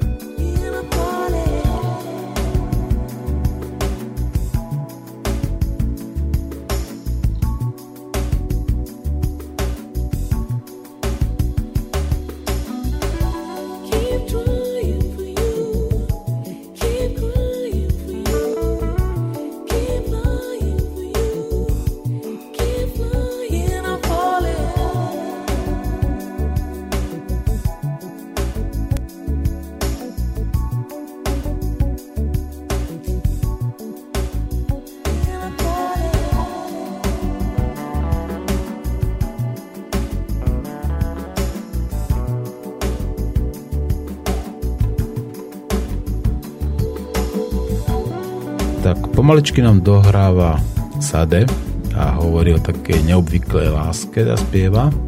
No a my sa bavíme o takých neobvyklých veciach. O, tak som to musel rýchlo stiahnuť, aby sme tu nemali tú svetnú väzbu. No, bavíme sa teda o slobode, o tom, ako, aké atribúty by mal mať slobodný človek. A ešte mi tam chýba taká jedna vec v tých troch, ktoré si ty hovoril. A to je také uh, slobodný stav vedomia, podvedomia a nevedomia. A je toto, môže toto byť tiež dôležitým atribútom, povedzme, tej vnútornej slobody človeka? Podvedomie, nevedomie alebo vrchné vedomie, ego, superego a podobné výrazy. Id. Id. Podobné výrazy, tak my si musíme uvedomiť, že nech akokoľvek nazveme, tak to je len nejaké nasledovanie istej školy, ktorá je filozofická alebo psychologická škola, ktorá to pomenováva, má svoje terminológie. Ja hovorím o slobode v tom, že keď sa chytíme toho nevedomia, podvedomia vedomia, Sloboda znie, alebo sloboda, prejav slobodný je prejavom absolútnej harmónie všetkých týchto uh, mojich stavov alebo všetkých týchto mojich stupňov mm-hmm. vedomia. Uh, harmónia znamená, že poznám to, čo mm-hmm. mám v nevedomí, poznám to, čo mám v podvedomí aj vo vedomí. Nemusím to poznať momentálne v tejto situácii, ale poznám prejavy nevedomia aj podvedomia aj vedomia. Uh, je niečo, čo sa mi deje v mojom živote a je to zdanlivo proti mne, je to len preto, pretože ja nerozumiem to, čo má o svojom nevedomí. A to sa dá mm-hmm. ľahko odhaliť. Mm-hmm. Ja si chcem nadviazať vlastne na to, čo som trošku, trošku si mi nahral, pretože e, my si musíme uvedomiť, že sme vo veľmi spletitej džungli. Ako také opičky. Ja sa oprem o, tú, o to podobenstvo, že opica sa preháňa z liany na lianu. A uvedomiť si musíme, že to je veľmi spletitá džungla, ktorá je dnešným spoločenským systémom. Tá spletitá džungla znamená, že nám sa ponúka toľko závislostí a toľko potrebných vecí, ktoré potrebujeme, spotrebovávať, potrebujem ich mať vo svojom okolí, či už rodinu, priateľov, prácu, peniaze, postavenie a neviem čo všetko, že ja chápem, že v tejto džungli je ťažko vybrať si lianu, ktorá ma posunie vpred. A preto častokrát my v prvom okamihu, keď sa spamätáme, že ja chcem byť slobodný, zistujeme, že ja som taká opica, ktorá sa mece v lianach splieta sa, chodí dole hore, ale neurobi žiadny smer, e, teda ne, nejde, nevydá sa žiadnym smerom, len padá a robí všetko preto, aby sa zachytila, aby nepadla. Potom sa začne štverať hore a vyštvera sa hore a zistí, že už nie kam sa štverať, tak jedine, čo ju napadne, je, že pôjde zase dole. Alebo padne dole. A toto je náš, e, náš stav, kedy sa ocitáme v stave, kedy zistíme, že sme prebudení a slobodní, zistujeme, že kurník šopášek, môj život je len o tom, že padám a zase štverám hore. Mm-hmm. Preto je treba dôležité uvedomiť si, že ktorý je môj smer. A čo urobí taká opica? E, obrazne povedané, je, že prestane sa metať. E, ja teraz preskočím na inú alegóriu, spomeňme si na topiaceho sa. Čo radíme topiacim sa? Neme, nemetaj sa. Prestaň robiť pohyb, uvoľni sa, upokoj sa, tá voda ťa začne jemne nadnášať a ty potom si vyber rú, e, veľmi cielenými zábermi sa dostať nad hladinu. Je to len teória. Mm-hmm. A v obidvoch prípadoch, či už padajúca opica štverajúca sa, alebo topiaci sa, si uvedomujeme, že prvý záchranný, o, záchranná aktivita je upokojiť sa. A my teraz v tomto našom spoločenskom systéme môžeme počúvať teraz v rádiu múdre reči o tom, aké tri zákony musím splňať a podobne, a čo všetko musím robiť, aby som bol slobodný. Vesmír je jednoduchý. Ten návod na slobodu je naozaj veľmi jednoduchý. My sme už povedali. Už viac nie čo hovoriť. Ukončíme reláciu. Dovidenia. Ale to, že nám to nestačí, je ten stav, že ja sa zmietam v závislostiach a neviem, čo s nimi. Keď som popletený lianami, prestanem sa hýbať a zistím, ktorá liana ma zvezuje, tu odtnem, odtrhnem a tá liana, ktorá mi pomôže k pohybu, na nej sa vydám potom ďalej. V praktickom živote to znamená, že my sme obklopení manipuláciami. Ja pripomeniem, ešte predtým, ako poviem taký návod, alebo čo budem pokračovať v téme, našu definíciu pravdy. Je to prvá liana, ktorú som ja použil intuitívne, až potom som mu pomenoval, že všetko okolo mňa je len manipulácia, teda samé liany a samé zväzujúce pravidlá a pavučiny. A ja vnútorne, keď vyjadrím to, čo cítim, bez toho, aby som súťažil s niekým, bez toho, aby som to dokazoval, tak len vtedy môžem povedať, že sa opieram o pravdu. Okolo mňa, keďže je veľmi veľa manipulácií, ktoré mi prikazujú, ako sa mám správať, je dôležité začať sa učiť cieľene vyberať to, čo mne smer ukazuje. Preto e, je nutné správať sa k svojmu svetu presne tak, ako k energii, ktorá ma obklopuje. A keďže je to energia, ktorá ma obklopuje a môže mi dávať určitú výživu, alebo naopak ma úplne presicovať, alebo dokonca ničiť moje telo, ako klasická strava, tak sa k tomu musím tak aj správať. Zoberme si, čo robí človek, ktorý sa cíti prežraný. Nevie, čo má so sebou robiť, lebo čokoľvek dá do úst, tak mu proste spôsobuje zápchu alebo pocit presítenosti. Najlepším receptom, ako sa naučiť jesť to, čo mi naozaj chutí a to, čo je pre mňa výživné, je pôst. Vysadím všetko na 4 na 5 dní, nezomriem. Úplne kľudne prežijem, ale keď pristupujem k pôstu nie ako k hladovke, že zatiaľ sa toho vzdám, uvidím, čo to spraví a potom konečne budem môcť znovu žrať. Keď ten mám tento postoj, tak po 5 dňoch začne zase žrať ako blázon. Všetko ostatné, všetko to, čo som nedal dovtedy. Pokiaľ k pôstu mám postoj, ja chcem precítiť, čo je pre mňa osožné, nepotrebujem jesť, chcem to vysadiť zo svojho života a potom po 5 dňoch vycítim vôňou a chuťou, čo je naozaj pre mňa dôležité, potom môžem začať objavovať stravu, ktorá je pre mňa výživná. Toto platí po informáciách. Ja pokiaľ viem, že televízia je presítená informáciami, ktoré sú manipulačné, lebo všetko je manipulácia, nie je zlom, ale všetko je manipulácia, rozprávka, rádio, časopisy, noviny, a všetko toto ma obklopuje a to čítam a vstrebávam a zistujem, že môj život nie je dobrý. Ja nie som so svojím životom spokojný. To je dôležité, lebo keď som spokojný, nemám čo robiť. Je to dobré. Ale pokiaľ mám pocit, že nie som spokojný, znamená to, že všetky informácie, ktoré som doteraz prijímal, ma doviedli do stavu nespokojnosti. A ja nie som schopný z tých informácií vybrať, čo je pre mňa osožné. Preto je prvým krokom človeka, ktorý je na ceste ku slobode, ísť na informačný pôst. Eliminovať zo svojho okolia niečo, alebo čo najviac vplyvov, ktoré nemám pod kontrolou, ktoré ma zvezujú akoby náhodne. Ako tá opička, ktorá sa prestane hýbať, aby zistila, ktorá liana ju uvezuje a ktorá liana je dostupná k tomu, aby urobila pohyb vpred. Nemôžeme e, žiť život plnohodnotný a slobodný, pokiaľ dovolíme, aby nás zväzovali liany, o ktorých nemáme ani poňatia. Musíme si ich obzrieť. Prvým krokom pre mňa, a ktorý môžeme odporúčať a môžem k tomu vyzývať ľudí, ktorí majú chuť sa oslobodiť, je dať si pôst od verejno, od mass médií a dať si pôst od všetkých informácií, ktoré príjmam. Je to žiadna, žiadna veľká vec, e, netreba sa zavrieť do jaskyne. Ale prvý krok, ktorý som spravil ja, bolo, že som odmietol príjmať mass médium ako kulisu znamená, že som televízu zapol a pokiaľ ma to ne, nenaplnilo, nebavilo, bolo tam niečo, čo nechcem, vypol som ju. Neblúdil som po programoch, možno chvíľku, ale vypol som ju úplne. Keďže som nebol schopný ale sa príliš dobre orientovať a vždy ma niečo akoby upútalo a vždy spôsobovalo niečo, nejaké emócie, ktoré som nemal pod kontrolou, niekedy aj hnev, rozhorčenie nad tým, že nikde je vojna, tak som si povedal, že ja nechcem, aby mne televízia vzbudzovala emócie. Ja chcem pochopiť, prečo tie emócie prichádzajú tak som televíziu úplne vylúčil zo života.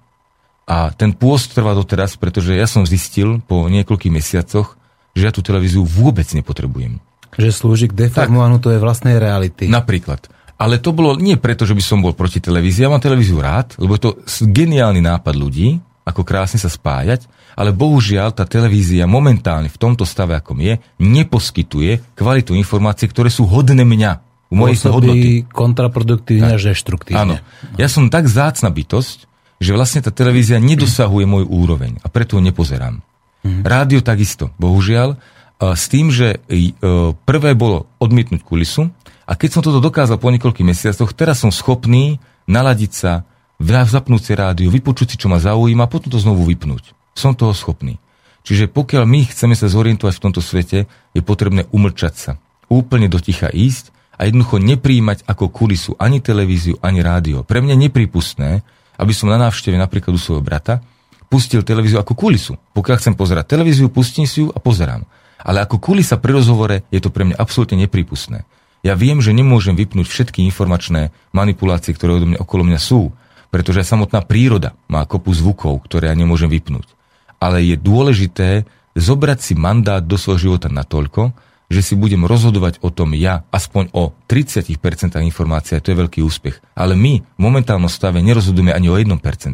My sme tak uh, v područí informácií, že billboardy, reklamy, výkriky ľudí, ktorí nám niečo ponúkajú, e, tie stále stretnutia sa v hypermarketoch s ľuďmi, ktorí ťa tam obkolesia, že zoberte si parfém, tu máte darček, tu máte hento, sú tak strašné, že ja mám ale v moci urobiť ten prvý krok a vzdať sa manipulačných techník a príjmať len také, ktoré ja uznám za vhodné. Nevšímať si to, nevenovať tomu pozornosť. To je prvý krok na ozajstnej slobode, začať si vyberať informácie, ktoré sú pre mňa výživné. Výživné.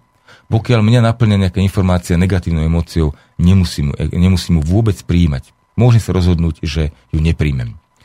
Zázračné v tom je, že keď ja sa naučím tejto praxi a vylúčim zo života informácie, ktoré spôsobujú emócie, ktoré mne nie sú príjemné, tak zrazu zistujem, že emócia, ktorá sa potrebuje vo mne riešiť a potrebujem vyriešiť, sa mi vracia iným spôsobom. Čiže pokiaľ nepozerám televízor ani rádio, ale tú emóciu ja v sebe mám vo vnútri, ten pocit strachu nejaký, tak mi spôsobí sused. Alebo moja partnerka, alebo dieťa, alebo, alebo kamarát. Čiže ja nemôžem riskovať, že by som zabránil vlastnému rozvoju a štúdiu, keď sa vzdám manipulačných techník, pretože vesmír, moje vnútro, si nájde ku mne cestu, aby sa ozvalo. Nič tým neriskujem. Preto radím ako prvý krok ku slobode naozaj dávať pozor na to, čo čítam, na to, čo pozerám a na to, čo počúvam. Vyberať si to veľmi, veľmi, veľmi, veľmi dôležité pre mňa je vyberať si to, čo príjmam. Keď sa naučím toto, aj v rozhovore s ľuďmi, kedy ma navštívi človek a bude hovoriť niečo, s čím ja nesúhlasím, je dobre povedať to, čo cítim, povedať, ja ti nerozumiem. Tomu, čo hovoríš, je pre mňa, alebo to, čo hovoríš, je pre mňa cudzie. Ja tomu nerozumiem a nechápem to. Prípadne to, čo hovoríš, vo mne spôsobuje strach. Prečo mi to robíš? Čo ty chceš dosiahnuť? Čo je pointa tvojho rozhovoru? Spôsobuje to vo mne napätie. Vyjadrovať to. Aj toto je už veľká a vysoká škola skutočne slobodnej bytosti. Keď sa naučím e, ovplyvňovať príjem a vyberať ho, potom už ruka v ruke ide k tomu, že dávam pozor na to, čo šírim, čo hovorím. Už som zodpovedný k tomu, čo hovorím. Už si nemôžem povedať, dovoliť povedať, napríklad, ako v minulej relácii som upozornil, uh, ja si už nemôžem dovoliť povedať, že uh, minister hospodárstva je zlodej, lebo ja ho nepoznám. Mm-hmm. Ja neviem, čo spravil. Čiže nemôžem šíriť túto pro, pro, propagandu, lebo, alebo keď ju šírim, tak sa plne zodpovedám za to, aby som mal vedieť dokázať to, čo hovorím. Toto je veľmi dôležitý krok k oslobodeniu, podľa mňa. Mm-hmm. No, ty si spomínal opice. Ako v podstate ako idú potom pralese na tých lienach. My tu v poslednej dobe veľmi často spomíname opice, pretože spomíname povedzme aj rôzne experimenty vedecké s opicami, napríklad ten efekt z tej opice, napríklad, alebo dokonca pán doktor Marman spomína, že čo bude robiť opica, keď jej zavesíte banán a posadíte na bicykel. No samozrejme, bude šlapať na bicykli, že? Takže dôležité, aby si ľudia uvedomili, že akékoľvek závislosti, či sú to nejaké banány alebo nejaké túžby, ktoré vlastne ju nutia robiť niečo, čo si ani neuvedomuje, že robí. Napríklad, že miesto toho, aby išla po tom pralese, ako tak ako chodí prostredníctvom tých lian, tak ho posadia na bicykel a šlape, tak je dôležité zastať, zamyslieť sa a hľadať v podstate inú cestu, ako, ako takúto neprirodzenú, tú, ktorú nám ponúka, povedzme, to je povedzme ten svet, že nám ponúka najrýchlejšie, zostanete povedzme letecky, autom, na bicykli a uvedomiť si, že tá cesta, či už ako je nazývajú niektorí iní, napríklad Tuli spomína, že zlatá, strieborná alebo trnitá, že práve niekedy tá trnitá môže byť pre nás tá najdôležitejšia alebo tá najlepšia. Hoci sa tam mnohokrát môžeme popíchať, môžeme sa zraniť, môžeme sa dostať povedzme do nejakých komplikovaných situácií, ale podľa mňa platí to, že cesta, na ktorej nie sú žiadne prekážky, nikam nevedie. Čiže beriem to tak, že každý slobodný človek sa musí naučiť tie prekážky prekonávať, prekonávať ich spokojnou myslou, s rozvahou a pomôcť ich potom prekonávať aj iným ľuďom. Ja to poviem zase z druhej strany mince. Nech sa páči. Zase budem opačný, ale zase sa stretneme. Vychádzam z predpokladu, že som sa zrodil ako slobodný to je pre mňa sveté. To je alfa a omega. Ak mi niekto tvrdí, že musím urobiť hento alebo ono, aby som sa slobodným stal, viem, že to manipulácia, ktorú môžem uveriť, ktorej môžem uveriť, ale pokiaľ ja prežívam a precitujem vedomie o tom, že som slobodný, pýtam sa, prečo by som mal niečo dokazovať? Prečo tú slobodu nepredstavujem teraz? Je to pre mňa aký, akýsi nezmysel, tej, tej, tej priamy oportunizmus, ako to nazvať, uh, mojej viery v to, že som slobodný. Ak mi niekto tvrdí, že ak urobíš toto alebo tamto, budeš sa cítiť takto alebo budeš mať toto, ja e, reagujem takto. Ja už všetko mám vo svojom okolí, najbližšom. Ja som sa zrodil ako slobodný a šťastný. A ty mi tvrdíš, že to musím dosahovať. To je pre mňa klamstvo. Mm-hmm. Pre mňa je to lož. Čiže ja rozmýšľam nad tým, že ako to obísť. Ako vlastne ten banán načiahnuť sa rukou a zobrať si ho, pretože je úplne blízko mňa. Darom by niekto tvrdí, že musí šlapať na bicykli, aby som ho dosiahol. A otočím to ešte inak. Ak mi niekto povie, že Larry, cíti sa zle? Áno, cítim sa zle. Uh, vieš čo, ale keď uh, budeš pracovať ako manažer, budeš mať veľa peňazí, budeš sa cítiť lepšie. A ja sa pýtam, ako lepšie? Čo budem cítiť, keď budem mať veľa peňazí? Keď budem super manažérom a všetko už budem mať. Ako sa to budem cítiť? Budem sa cítiť v bezpečí, uznaný, vážený, s dobrým postavením. Ale toto, čo sa sľubuje v budúcnosti, ja predsa už mám. Ja som v bezpečí. Ja som uznaný. Ja som v dobrom spoločenskom postavení. Ja som vzácna bytosť vo vesmíre. Čiže pre mňa znamená otázka. Dôležitá je. Čo robím zle, že to teraz necítim? Čiže ja nerozmýšľam o tom, čo všetko mám dosiahnuť, aby som sa stal šťastným. Ja rozmýšľam o tom, čo mám prestať robiť navyše, čo mi berie pocit šťastia a bezpečia. Mm-hmm. No, rozumiem. A myslím si, že zodpovedáme aj nejaké otázky, ktoré nám tu už prišli, takže píše nám tu Ivan z Prostejova, z Moravy. Dobrý den, dostatečné Bystřice. Mám pro vás zajímavosť. Nedávno anglický soud vydal průlomový verdikt v kauze Tonyho Rockyho versus BBC. Tony odmítal platiť televízní poplatky božské a jedinečné BBC. A Vide vyhrál, nemusí platiť. Pointa pro nás – co kdybychom použili verdikt, verdikt jako precedens vůči prestitutům, takzvaným verejnoprávním média a dokonce šli ještě dál. Žádali bychom navrácení všech poplatků od onoho data 11. září 2001, eh, o které se Tony opíral, o, o které Tony opíral svoji žalobu, že BBC o pádu dvoučat evidentně lhala. Co myslíte? Najdete se, najde se v EU soudce, který odborně jako ten statečný v Rothschildandu a stejne tak i rozhodne? Myslíte si, že to môže byť takáto cesta, povedzme, k slobode, že človek, povedzme, odmietne platiť a povedzme, podporí to nejakými takými právnymi argumentami a potom ešte, povedzme, sa aj súdi s tým štátom? Môže byť toto, povedzme, nejakým takým tým znakom jednania alebo konania slobodného človeka? Pre mňa je minulosť e, niečo, čo neexistuje rovnako ako budúcnosť, takže ja súhlasím s týmto, čo povedal e, poslucháč, mm-hmm. s tým ale, že mňa už tam zbytočne ruší a obťažuje ma e, vymáhanie peniazy z minulosti, pretože to mi pripomína napríklad, že keď niekto príde a povie, že vráť nám Južné Slovensko, lebo my sme ho v roku 1900-500 mali, tak ja poviem v roku 830 miliónov, ktorý trikrát na druhu, uh, sme tam boli zase Kelti, tak vráť mi to Keltom a neviem čo. Mňa, mňa to obťažuje, je to hlúposť. Uh-huh. Uh, preto je dobrá cesta povedať si, ja dnes nepočúvam BBC, ano. ja nepozerám televíziu, ja neplatím uh, za služby, ktoré nedostávam. Je to základný princíp, veď neviem, či nemáme v ústave uh, nejakú takúto ochranu. Pozrieme tú malú brožúrku našu. Je tam článok 32 ako občianská neposlušnosť a odpor, čiže ako nejaké tie Jasné, práva máme, ale... ale práva majú iba slobodní ľudia. Samozrejme. Otroci majú povinnosť. Áno, musíš si ju zobrať to právo, ano. lebo pre mňa logika je posvetná logika je, posvetná hovorím preto, pretože zatiaľ som nenašiel inú rozprávku na to, keď poviem, za to, čo nedostávam, nemôžem platiť. To je pre mhm. mňa prirodzené. A keďže ja nemám televíziu, nepozerám ju, vôbec s ňou nemám kontakt, tak ja za ňu platiť nebudem. To, že mi oni natískajú tú televíziu na nejakých, bilbo, na nejakých tých verejných monitoroch, to je ich problém, ale ja jednoducho u seba doma televíziu nemám. Ano. Takže za to nemôžem platiť. To je, pre mňa je toto zločin. Áno, ja to úplne otvorene oznamujem, ano. že vymáhanie poplatkov koncesionárskych je zločinom. Takže je normálne byť občiansky neposlušný. To je úplne prirodzená. Áno, naozaj, občianská neposlušnosť je najposvetnejším právom všetkých občanov. To, že je jednotlivá, to bohužiaľ represáliami, a teraz naozaj zdôrazňujem, represáliami, hrubým násilím štát vymáha od jednotlivca a vlastne berie mu základné právo na vyjadrenie. Takže je dôležité urobiť ten krok, neplatiť, ob, vymáhať to právne, ak teda právny štát ešte máme, tak sa nám to možno aj podarí, ale určite si myslím, že bolo fajn, keby títo slobodní ľudia dávali dokopy, robili tieto precedensy, Nie preto, že by u nás platil ten zákon o precedense, ale preto, keď sa už zoprie istá časť občanov a vyvinie občanskú neposlušnosť v tom, že jednoducho nebude platiť za nezmysly, tak je to výborné. Ale pozor, pozor, aby som neplatil za niečo, nesmiem to užívať. Mm-hmm. Takže preto ja vyzývam, prestante tú televíziu pozerať, nemajte ju, Odhláste sa z toho. Nepýtajte to vôbec nič. Keď sa bojíte tých represálií, je to prirodzený zatiaľ tento strach neviem prekonať. Odpustíme si to. Vezme len ľudia a učíme sa slobode.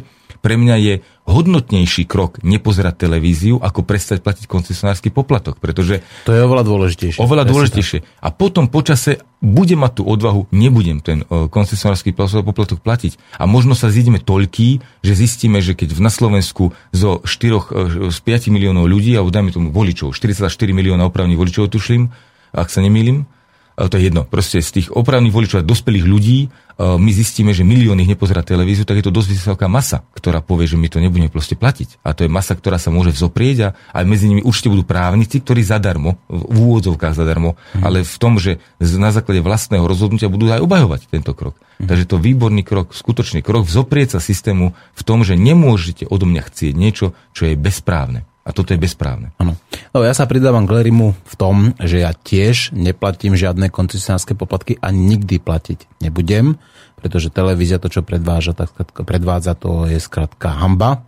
To je proste šírenie propagandy a drža- cenzúra a držanie ľudí v nevedomosti. Takže ľudia, ak ste slobodní, mm. tak bojujte o svoje práva. Poslušnosť je znakom otrokov. Tak. No, Ivicka nám ešte... Ja mám úplne osobnú skúsenosť s koncesionárskymi poplatkami. Ja ano. som to už na tomto fóre raz hovorila, že ja som ten súd vyhrala. Mm-hmm. Oni odo mňa vyžadovali koncesionárske poplatky a ja som dokázala na súde, dala som si tú námahu a preukázala som, že je to neoprávnené vymáhanie a ten súd mm-hmm. mi to mhm. uznal, takže funguje to, dá sa to. Ivická je pán. Áno. Ono ide o to, že ne, nedá mi sa popliesť, ale tým bojom. To je za toho nepriateľa, keď mám, tak idem bojovať. Ale ja nechcem bojovať. Ja len proste nepozerám televíziu, to je prvý krok. Koľky ľudia z poslucháčov dokážu na základe takejto výzvy prestať pozerať televízor. To je pre mňa mm. veľmi vážna otázka. Preto mm. som mhm. sa oháňal tým mandátom aj minule, Áno. že je to veľmi smutné, ale napríklad aj toto tvoje vyjadrenie, ja sa s ním stotožňujem. Povedzme, že naozaj naša verejnoprávna televízia preplnená manipuláciami a, a, a, odpadom. Doslova odpadom. Mm-hmm. To si rovno môžem napojiť žumpu alebo kanalizáciu a my sme tiež do obývačky. To je úplne to isté. Ale je to len môj názor a tvoj. Kopec ľudí si myslí, že v tej televízii sú úžasné veci. Čiže Áno. ja nenapádam to, že televízia zlá. Televízia je úžasná, priatelia, krásna, ale ja ju nechcem. A dovolte mi, aby som za to neplatil. To je úplne prirodzené. Toto je môj mandát. Súhlas. Neplatiť za to, čo nechcem. Presne tak. No, máme tu ďalších 5 otázok, takže poďme pomaličky. A posiela nám ich známy Rýpal Starnavý Jožo. takže prvá otázka. Ak má niekto väčšie vedomosti než ty, to týka teba, Larry, Larry áno. Mhm. nechá toho človeka hovoriť, aby sa vyjadril v plnom rozsahu? Ešte raz? No, otázky sú na teba, tu je napísané hmm. otázky na Larryho. Čiže ak má niekto väčšie vedomosti než on, čiže než ty, Ako Larry, áno, Necháš toho človeka hovoriť, aby sa vyjadril v plnom rozsahu? To je zaujímavá otázka, lebo ja sa snažím pochopiť kontext. Mm-hmm. Samozrejme, že nechám hovoriť každého človeka. Mm-hmm. Ja mám právo uh, nepočúvať. Jedine, nie zamedziť hovoriť. Mm-hmm. Čiže moja sloboda je v tom, že nech ma uh, ktokoľvek, akékoľvek vedomosti, ja napríklad ne, nechápem, čo je to väčšia vedomosť, Mm. Pre mňa je toto všetko manipulácia, rozprávka. Mm. Takže nech má akokoľvek, kdokoľvek, akékoľvek vedomosti, aj ten najväčší primitív má právo rozprávať a ja, ho, ja nemám právo mu mm. prerušovať jeho hovor, ale mám právo odísť a mám právo nepočúvať. Mm. Nech si hovorí, kto chce, nech si hovorí, čo chce, ja si robím, čo chce. Samozrejme, ja poznáš, takisto... Poznáš tú pesničku? Nie. Nemôžem pustiť, je veľmi vulgárne. Nie, ale, ale to je možno, možno znie, znie to tak, že teraz tu rozprávam e, dlho a mám, máme možno pocit, že, že rozprávam preto, lebo si myslím, že niečo viem. A hovorím, áno, rozprávam preto, lebo si myslím, že niečo viem a rozprávam preto, lebo som dostal mandát, priatelia. Pokiaľ nechcete, aby som v tomto rádiu rozprával, stačí ma proste nepočúvať a rádiu vypnúť, prípadne poslať maily minimálne taký počet, aký sme dostali, že mám rozprávať, že nemám rozprávať a odtiaľ to odídem. Okrem toho som plnohodnotne závislý na Martinovi Urmínskom, že keď ma Martin Urmínsky nezavolá do rádia, určite v rádiu rozprávať nebudem. Ja to môžem vypnúť jediným gombíkom. Áno, tak, tak dajme tomu. Prečo by som to robil, že? Priateľ, ešte na túto otázku, na Margo toho, chodím po celom Slovensku, západnom a strednom, robím besedy, chodia tam od 5-6 ľudí po 20 ľudí, dokonca raz som mal 40 v Trnave, počúvali ma preto, že chceli prísť a počúvať ma. My tam máme besedy, to znamená, že rozprávame, je to dialog, alebo teda je to diskusia, forma diskusie, kde samozrejme to hlavné slovo uchopujem prirodzene ja, pretože tam prichádzam s nejakou ideou, ale ja si nepamätám, Ivicka, ty sa trošku rozpamätaj, či sme sa tam niekomu vyhrážali, že nesmie odísť, Myslím, že nie. Roz, a že nesmie rozprávať. A takisto, jedine, že by Ivicka tajne chodila po meste so zbraňou v ruke a vyhrážala sa, že musia prísť na besedu, lebo inak ich odstrelí. Nie som o tomto vedomý, že by ma niekto počúval na silu. Takže nechám rozprávať všetkých, koľko len chcú. Všetko je to na slobodnej Ale vôli. nechcete odo mňa, aby som vás aj počúval. Dobre. No, ďalšia otázka z na Larryho. Komu si myslí, že slúži stvoriteľovi, satanovi alebo len sebe? Larry, uh, toto ego Larry slúži môjmu tvorivému vedomiu. Tvorivé vedomie je súčasťou Božej vôle. A slúžiš teda Bohu? Stvoriteľovi. Larry, toto ego slúži tvorivému vedomiu. Tvorivé vedomie je súčasťou vôle Božej. Dobre. A ak Jožo Starnavi nepochopil, tak v tom prípade môže poslať až otázku. A ďalšia otázka. Prečo na svojich riadených diskusiách kričí, aby ľudia zaplatili a ešte im nič neodovzdal? A keď žije mimo systém, prečo používa peniaze? Ďakujem pekne. Začína to z kopca. Táto no, diskusia, je to rýpal. Tak... Áno, nie, to nie, to nie je rýpal, naopak. E, to je, to je veľmi vzácne, e, čo mi teraz robí, alebo čo hovorí, pretože e, pokiaľ viem, a ja si dovolím typovať, že tuto ide o diskusiu na Lovinke, kde bola hlavná téma hlavná téma očakávania. A na to myslím, že to bolo ono, kde som, kde som žiadal peniaze, pretože téma očakávania, bolo to legendárna, krásna, krásna diskusia, pretože hlavná téma diskusie bola očakávania. Mm-hmm. A ja som predstúpil pre tých ľudí a povedal som im, že čo odo mňa očakávate. Oni odo mňa neočakávali nič. Sedeli tam ako pampúsy a boli ticho. Takže som sa pýtal znova, čo odo mňa očakávate. Zaplatíte mi 3 eurá. Ja to od vás chcem, pretože vy ste ma sem zavolali. Ja som sem prišiel, minul som na to benzín, svoje pohonné látky a svoj čas. A za ten čas od vás ja očakávam 3 eurá. A preto vás prosím, aby ste mi povedali, čo vy očakávate odo mňa. Bola to hra. Bola to hra, ktorá viedla k uvedomeniu si a rozpusteniu dogmy. Ľudia, ktorí tento nápor strašidelný vydržali, tak došli k nejakému poznaniu. S tými ľuďmi som stále v styku, dokonca e, minimálne jedna z nich prišla aj na náš seminár teraz tento víkend bola tam veľmi príjemná, krásna atmosféra. Ja som si vedomý toho, že môžem zrkadliť a reflektovať ľuďom všetkých ich démonov a všetkých strachy, ktoré len cítia, ale nezodpovedám za ne. Ja mám vyrovnané vzťahy, to znamená, že na každú diskusiu, ktorú prídem, ponúkam určitú tému a očakávam od nich, že sa mi dostane spätne energie. Takže e, či som kričal, to je osobný posudok, to si nepamätám, alebo respektíve áno, ja kričím, rozprávam dynamickým hlasom, rozprávam rôznym spôsobom, používam rôzne terminológie, aj rôzne veci. Napríklad na tejto besede sme dokonca išli tak do extrému, že tí ľudia, som sa ich pýtal, že čo očakávajú a tak oni nevedeli, tak som sa pýtal, dobre, tak e, očakávate, že budem čo, e, kliky robiť? Chceli kliky, jedno malé dievčatko chcelo, aby som robil kliky tak som sa opýtal, či chcú kliky, nechceli väčšina, ale väčšina odhlasovala, že chcú, aby som tancoval. Tak som zobral Ivicku a sme tam chvíľku tancovali. Ukazovali sme, ako krásne tancujeme. A bola to vyslovene hra s tým, že som chcel prebudiť v ľuďoch záujem o to, čo prežívajú. Že tá chvíľa, ktorú so mnou prežívajú, je chvíľa veľmi vzácna a môžu sa dozvedieť, čo len chcú. Nielen odo mňa, ale od toho prostredia, od tej situácie, že tá situácia je pre nich. Že ja nebudem zodpovedať za to, čo prežívajú, lebo to mhm. neviem ale oni mi ten mandát chceli dať. Prosím ťa, zodpovedaj za to, čo prežívame. OK. Takže mm. vy mhm. budete prežívať to, čo vám ja nadiktujem. A teraz aj, kričím. Aj, aj, aj. No teraz to je počuť. tak teraz kričím, takže dôkaz, Jožo, je sa volá Jožo? Áno, Jožko. Jožko, pokiaľ si nebol na našej besede, pozývam ťa, ale vydrž do konca, možno sa dospieš aj k pointe. Mm-hmm. Rozhodleniu k rozozleniu. Dobre, ďalšia otázka. Prečo na začiatku hovorí, že čo odovzdáva je manipulácia? manipulácia? Nie je to taktika, ako sa vyhnúť sporným otázkam a kritike? je to taktika, ktorá chce pomenovať v tom, že priatelia, pokiaľ urobíte čokoľvek, alebo ja urobím čokoľvek, ja odmietam, nie odmietam je zlé slovo, ale oznamujem, že je proti zákonom vesmíru, aby som zodpovedal za to, čo vy cítite. Čiže ja vám preto na začiatku oznamujem, som človek, ktorý používa manipulácie, lebo som manipulátor. Pre tých, ktorí už sme takí priatelia a už si rozumieme asi tej filozofii, tak hovorím, ja som rozprávkár ponúkam vám svoje rozprávky. Vy ich môžete prijať a ak vám pomôžu vo vašom živote zlepšiť kvalitu vášho života, používajte ich, pre mňa to bude veľká česť, ale nie je to moja rozprávka, pretože to len Larry sprostredkováva niečo, čo má zmysel a keď to začneš používať vo svojom živote a bude to fungovať, už je to tvoja rozprávka, už bude šíriteľ Joško. Keď Joško príjme to, že má hodnotu a bude to šíriť ďalej, tak už potom niekto, kto ho stretne, bude hovoriť, je to Jošková rozprávka, že máme hodnotu. Napríklad.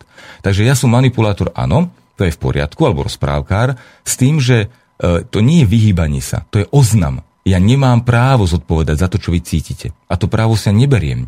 Ja mám právo len ponúknuť vám vzťah. To znamená, ponúkam vám besiedku, kde budeme rozprávať o tom, aký je rozdiel medzi láskou a závislosťou. Alebo je to beseda plná rozprávok. Vy ich nemusíte prijať. Vy tam dokonca môžete priniesť vlastnú rozprávku a konfrontovať ju s tou mojou. A budeme sa o tom rozprávať, ale s tým, že ja nemôžem vám tvrdiť, že mám pravdu.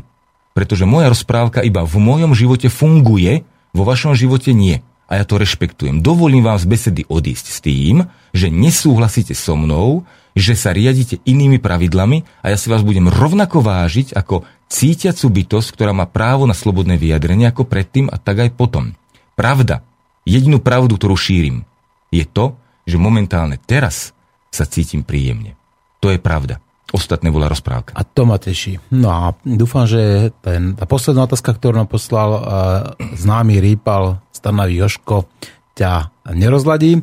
A čo mu hovorí slovo pícha a namyslenosť, keď tvrdí, že je jeden z najlepších rétorov? Jeden z najlepších rétorov. Ja som no. dokonca vyjadril, že som jeden z najlepších manipulátorov, mm-hmm. alebo inak, uh, že som majster manipulácie. Jeden z najlepších rétorov, jeden z najlepších manipulátorov používam vtedy, keď chcem vzbudiť pozornosť. Preto, aby som vzbudil pozornosť na seba, aby ľudia získali tú chuť mi oponovať, chuť na mňa ísť, chuť so mnou komunikovať, diskutovať. Hovorím to možno aj na besedách, Hovorím to často. Hovorím to často. Povie, vtedy, keď, ale, ale začne si stojím, teda nebude, nevzbudzujem pozornosť, som majstrom manipulácie, ale to je ako majster tesár, majster rezbár. To neznamená, že v mojom okolí nie je nikto majstrom, iba ja. Ja som majstrom a poznám veľa majstrov manipulácie, ktorí nádherne majstrovsky pôsobia. Učia jogu, učia permakultúru, učia aromaterapiu, učia rôzne nádherné veci a sú v tej oblasti majstrom. A ja som zase, ja sa menujem ako majster ovládania ega. Mm. To, keď poviem, že som jeden z najlepších, áno, to je manipulácia, je to rozprávka, ktorú použijem na upútanie pozornosti, na vyprovokovanie diskusie, na vyprovokovanie toho, aby človek tak spozornil a išiel, no ale, ale, ale, ale, ale ja, a, a, a už ide po mne a to je výborné. V tom mm. prípade máme my možnosť, aby sme spolu rozvili diskusiu, aby sme rozvili slobodnú diskusiu. Mm-hmm. No ja nepochybujem, že majster Pavel Zlevoče nebol jediný majster tak. na Slovensku, ani majster Jan Hus takisto nebol jediný majstrom v Čechách, takže... No. Ja idem majstrov... na trh, vieš, ja si uvedomujem, že idem skúšal na trh, ja som to vybral dobrovoľne a slobodne, mm-hmm. dokonca m, som e, prijal a bolo to veľmi nádherná, krásna chvíľa v meditácii, kedy mm-hmm. som prijal to precítenie, že moje rozhodnutie, môj zámer je byť láskavým sprievodcom ku slobode a ako láskavý sprievodca ku slobode, to nemusí trvať na veky, možno zajtra ním nebudem a vyberiem si niečo iné. Zatiaľ sa cítim ako láskavý sprievodca ku slobode a ako takýto človek som si vedomý, že narážam niekedy na odpor, ja ho nepretláčam, ale keď ten odpor vytvorím, tak možno na základe toho odporu tako klopanie na dvere. Alebo ja občas aj búcham na tie dvere, ale netrvám na tom, nevyvalujem ich. Čiže keď poviem, som jeden z najlepších retorikov alebo z najlepších manipulátorov, tak búcham na dvere. Ale ako náhle mi niekto povie, že to nie je pravda, tak mu poviem, samozrejme, to nie je pravda. Vedia, od začiatku hovorím, že to manipulácia, hmm. takže si vyber. Chceš so mnou o tom diskutovať? Áno, chcem. Výborne, poďme ďalej. Nechceš? Nie, nechcem. Dvere sú zavreté ďalej a odchádzam ďalej. Mm-hmm. No, táto otázka od Jura je taká skôr asi mierená na Ivicku. Dobrý deň. V Zema vek v právnej poradni presne o koncesionárskych poplatkoch písali. Avšak ich záver bol ten, že sa musia platiť, tak som im napísal, že vaši hostia majú iné skúsenosti a že sa ich právnici mília. Som rád, že to rozvádzate. Možno vás už medzi tým z toho časopisu oslovili. To píše Juraj. Tak ja si myslím, že možno by bolo dobré, keby Ivica sa ako podelila, povedzme, tie skúsenosti a tie, o tú prax, ktorú získala, povedzme, pri tých a pri tom súde s koncesionárskymi a dala, povedzme, informácie práve tým ľuďom zo Zema Vejka, alebo v podstate dala ľuďom návod, ako, ako vyhrať úspešne tento, tento súdny spor. No pokiaľ má niekto záujem, tak, tak samozrejme bez problémov. Hm. A a to mám povedať, že čo bolo vo veci? Vieš čo, nemusíš, ale kľudne... Takže na... ak, ak Juraj chce, tak mu môžem napísať, že čo vlastne bol predmet sporu a ako som to riešila. Napíšte Ivické na, na ceste mimo systém, tam máte kontakt, tam, adresy, tam máte adresy a možno spravia s Lerim nejaký seminár o tom, ako neplatí koncesionárske poplatky. ja to neviem, ja, ja len neplatím, ja neviem, ako to robiť. Dobre, a tuto je ďalší mailík. Prekrásny dobrý deň vám všetkým šťastným bytostiam. Nemyslíte si, vážení hostia, aj vážený pán Martin, prosím, že v televízia vznikla preto, lebo človek, si asi dobro, lebo človek sa asi dobrovoľne vzdal, alebo stratil schopnosť vysielať a príjmať holografické obrazy? Toto sa pýta Pavol. Ja by som zareagoval, včera minule som si dovolil ísť do rozprávky, odkiaľ pochádzame, že nie mm. zo Zeme. A myslím si, že všetky naše technológie sú počinom, ktorý je najprv ako kreatívne, kreatívny orgazmus, že, mm. alebo taká eufória, že bože, čo všetko my dokážeme. A potom moc neužijeme, nie? A, aj, a, a, no, daj mi tomu, že áno, áno, ale vlastne počiatok toho je, že boli vytvorené na základe strachu. Mm. Že my sme vlastne sa tak báli o ten, a bojíme sa stále žiť na zemi, mm. slobodne a šťastne a spokojne, že vlastne vydobíjame si alebo uh, vymýšľame technológie, ktoré nám pomáhajú prežiť. Ty kokso, to je už keď to vyslovím, tak je to hlúposť. a samozrejme, my sme schopní telepaticky sa spájať, sme schopní, pani Mezinská napríklad na tom bola strašne uh, zdiskreditovaná a pre mňa ale diskreditácia a druhý krok ega, ktoré sa bráni e, ku zmene. Takže e, tí ľudia, ktorí chápu, že tu môžeme byť šťastní a spokojní, sú častokrát ľuďmi, ktorí to odmietajú diskreditovaní. Takže ja pripúšťam, že televízia je len dôsledok strachu a preto je jasné, že je zmanipulovaná a, a takto e, bohužiaľ zneužitá. Inak ja to obdivujem, je to nádherný nástroj, ja to mám rád, mm-hmm. ale som si uvedomil aj ja, že vlastne všetky mass media, a ja používam mobil, aj internet, veľmi cieľene a veľmi, ja, ja som si uvedomil, že dokonca pri mojej práci momentálne som na ňom závislý, to znamená, že uh, momentálne tá moja vnútorná opica sa drží internetu a mobilu, mm-hmm. ale viem, že keď napríklad povie niekto, no Larry, keď nebudeš poslúchať, zoberme ti mobil a internet, tak ja ho pustím a pôjdem na inú lianu to úplne v pohode, ale zakiaľ mi tá liana vyhovuje, tak sa jej teda držím, som prichytený uh-huh. a je to tá závislosť preto, pretože uh, my sme zabudli na tú telepatiu. Ale ja hovorím, pokiaľ sa tú telepatiu naučíme znovu, je mm. fajn mať mobil. Je to mm. príjemné. Aj televíziu. Keby sme sa to ešte nebáli, priatelia, tak my môžeme sa, nemusíme, môžeme si priznať, dobre, tak nás sa nechce učiť telepatiu. Napríklad. My mm. máme technológie, ale keby neboli založené na strachu, na, na pôvodca, tým, ten vynálezca, alebo ten, ten, čo ich používa, nebol by založený motív použitia mass na strachu, mm-hmm. tak my krásne tú televíziu používame. To je tak krásny vynález. Aj internet, aj mobily. Bože, to tak spája ľudí. A napríklad si zober, že internet zabezpečuje, že my môžeme pracovať z domu. Nie je to nádherné. A ono, super, ja super. musím skočiť do reči, lebo namiesto toho, aby, aby ľuďom, ktorí používajú tieto výdobytky vedy a techniky a hlavne, in, hlavne internet, tak namiesto toho, aby, aby ľuďom dali možnosť, že môžete pracovať z domu a byť so svojimi blízkymi a vlastne spojiť sa v práci uh, pomocou tejto technológie so svojimi uh, kolegami, tak hovoria, že môžete pracovať absolútne v pohode, od vidím do nevidím, ale s pomocou internetu môžete byť spojení so svojou rodinou kedykoľvek budete chcieť. Proste je to úplne postavené naopak. No to rozumiem. Áno, že buďte no. s rodinou a s sa spojite s robotou. No to je úplný opak. No. Čas sa nám pomaličky kráti, zostávajú nám skutočne asi posledné 3 minútky do konca. Ja by som prečítal také postscriptum, ktoré napísal ešte Palo. Ste skvelí, milujem vašu dobrú náladu a smiech na začiatku relácie, prosím pokračujte. Tak to máš ako pokračovanie toho mandátu, ktorý, ktorý vždy žiadaš. No ja by som tomu povedal, tomu Pavlovi, čo sa týka tej televízie, že ja tiež televíziu nepoužívam, nepozerám a používam v podstate svoj mozog na to, aby som si nahral to, čo potrebujem a potom si predsa môžem tie obrazy prehrávať sám vo svojom mozgu. Takže tá televízia v podstate, alebo hudba, keď si ju pustím, tie obrazy, alebo keď si pustím tú hudbu, tak skrátka to funguje. Na to stačí predsa naša hlava. No, ostatné otázky, ja sa ospravedlňujem, už nezodpovedáme. A budeme pokračovať nie teraz ten ďalší týždeň, pondelok, ale až ten následujúci, či za dva týždne. A budeme pokračovať? Budeme má to, má to zmysel? Budeme pokračovať, už si sa stal môj... Ale Joško, Joško nám to ako kazí. Stal si sa môjim otrokom, stal si sa môjim otrokom a divicou. Dúfam, že nenahneváme Joška, tak Joško, ospravedlňujem sa, ale ešte jeden pondelok teda dáme. Larry, je to tvoja slobodná vôľa, je to Ivickina slobodná vôľa. Ak chcete, budeme pokračovať. Ja by som bol veľmi rád a pevne ďakujem. verím, že poslucháčom sa to páčilo. Ďakujem. Pekne. Ja vám ďakujem, že ste prišli a poslucháčom ešte prezradím, že my budeme ešte dneska meditovať tuto v Banskej Bystrici o 5. Takže ak by ste chceli niekto prísť, tak ste vítaní. Lúčim sa s vami, počúvali ste Slobodný vysielač, reláciu Nenásilný antiterorista a budeme sa počuť znova zajtra. Dovidenia. Do počutia. Čaute. peces hediondos,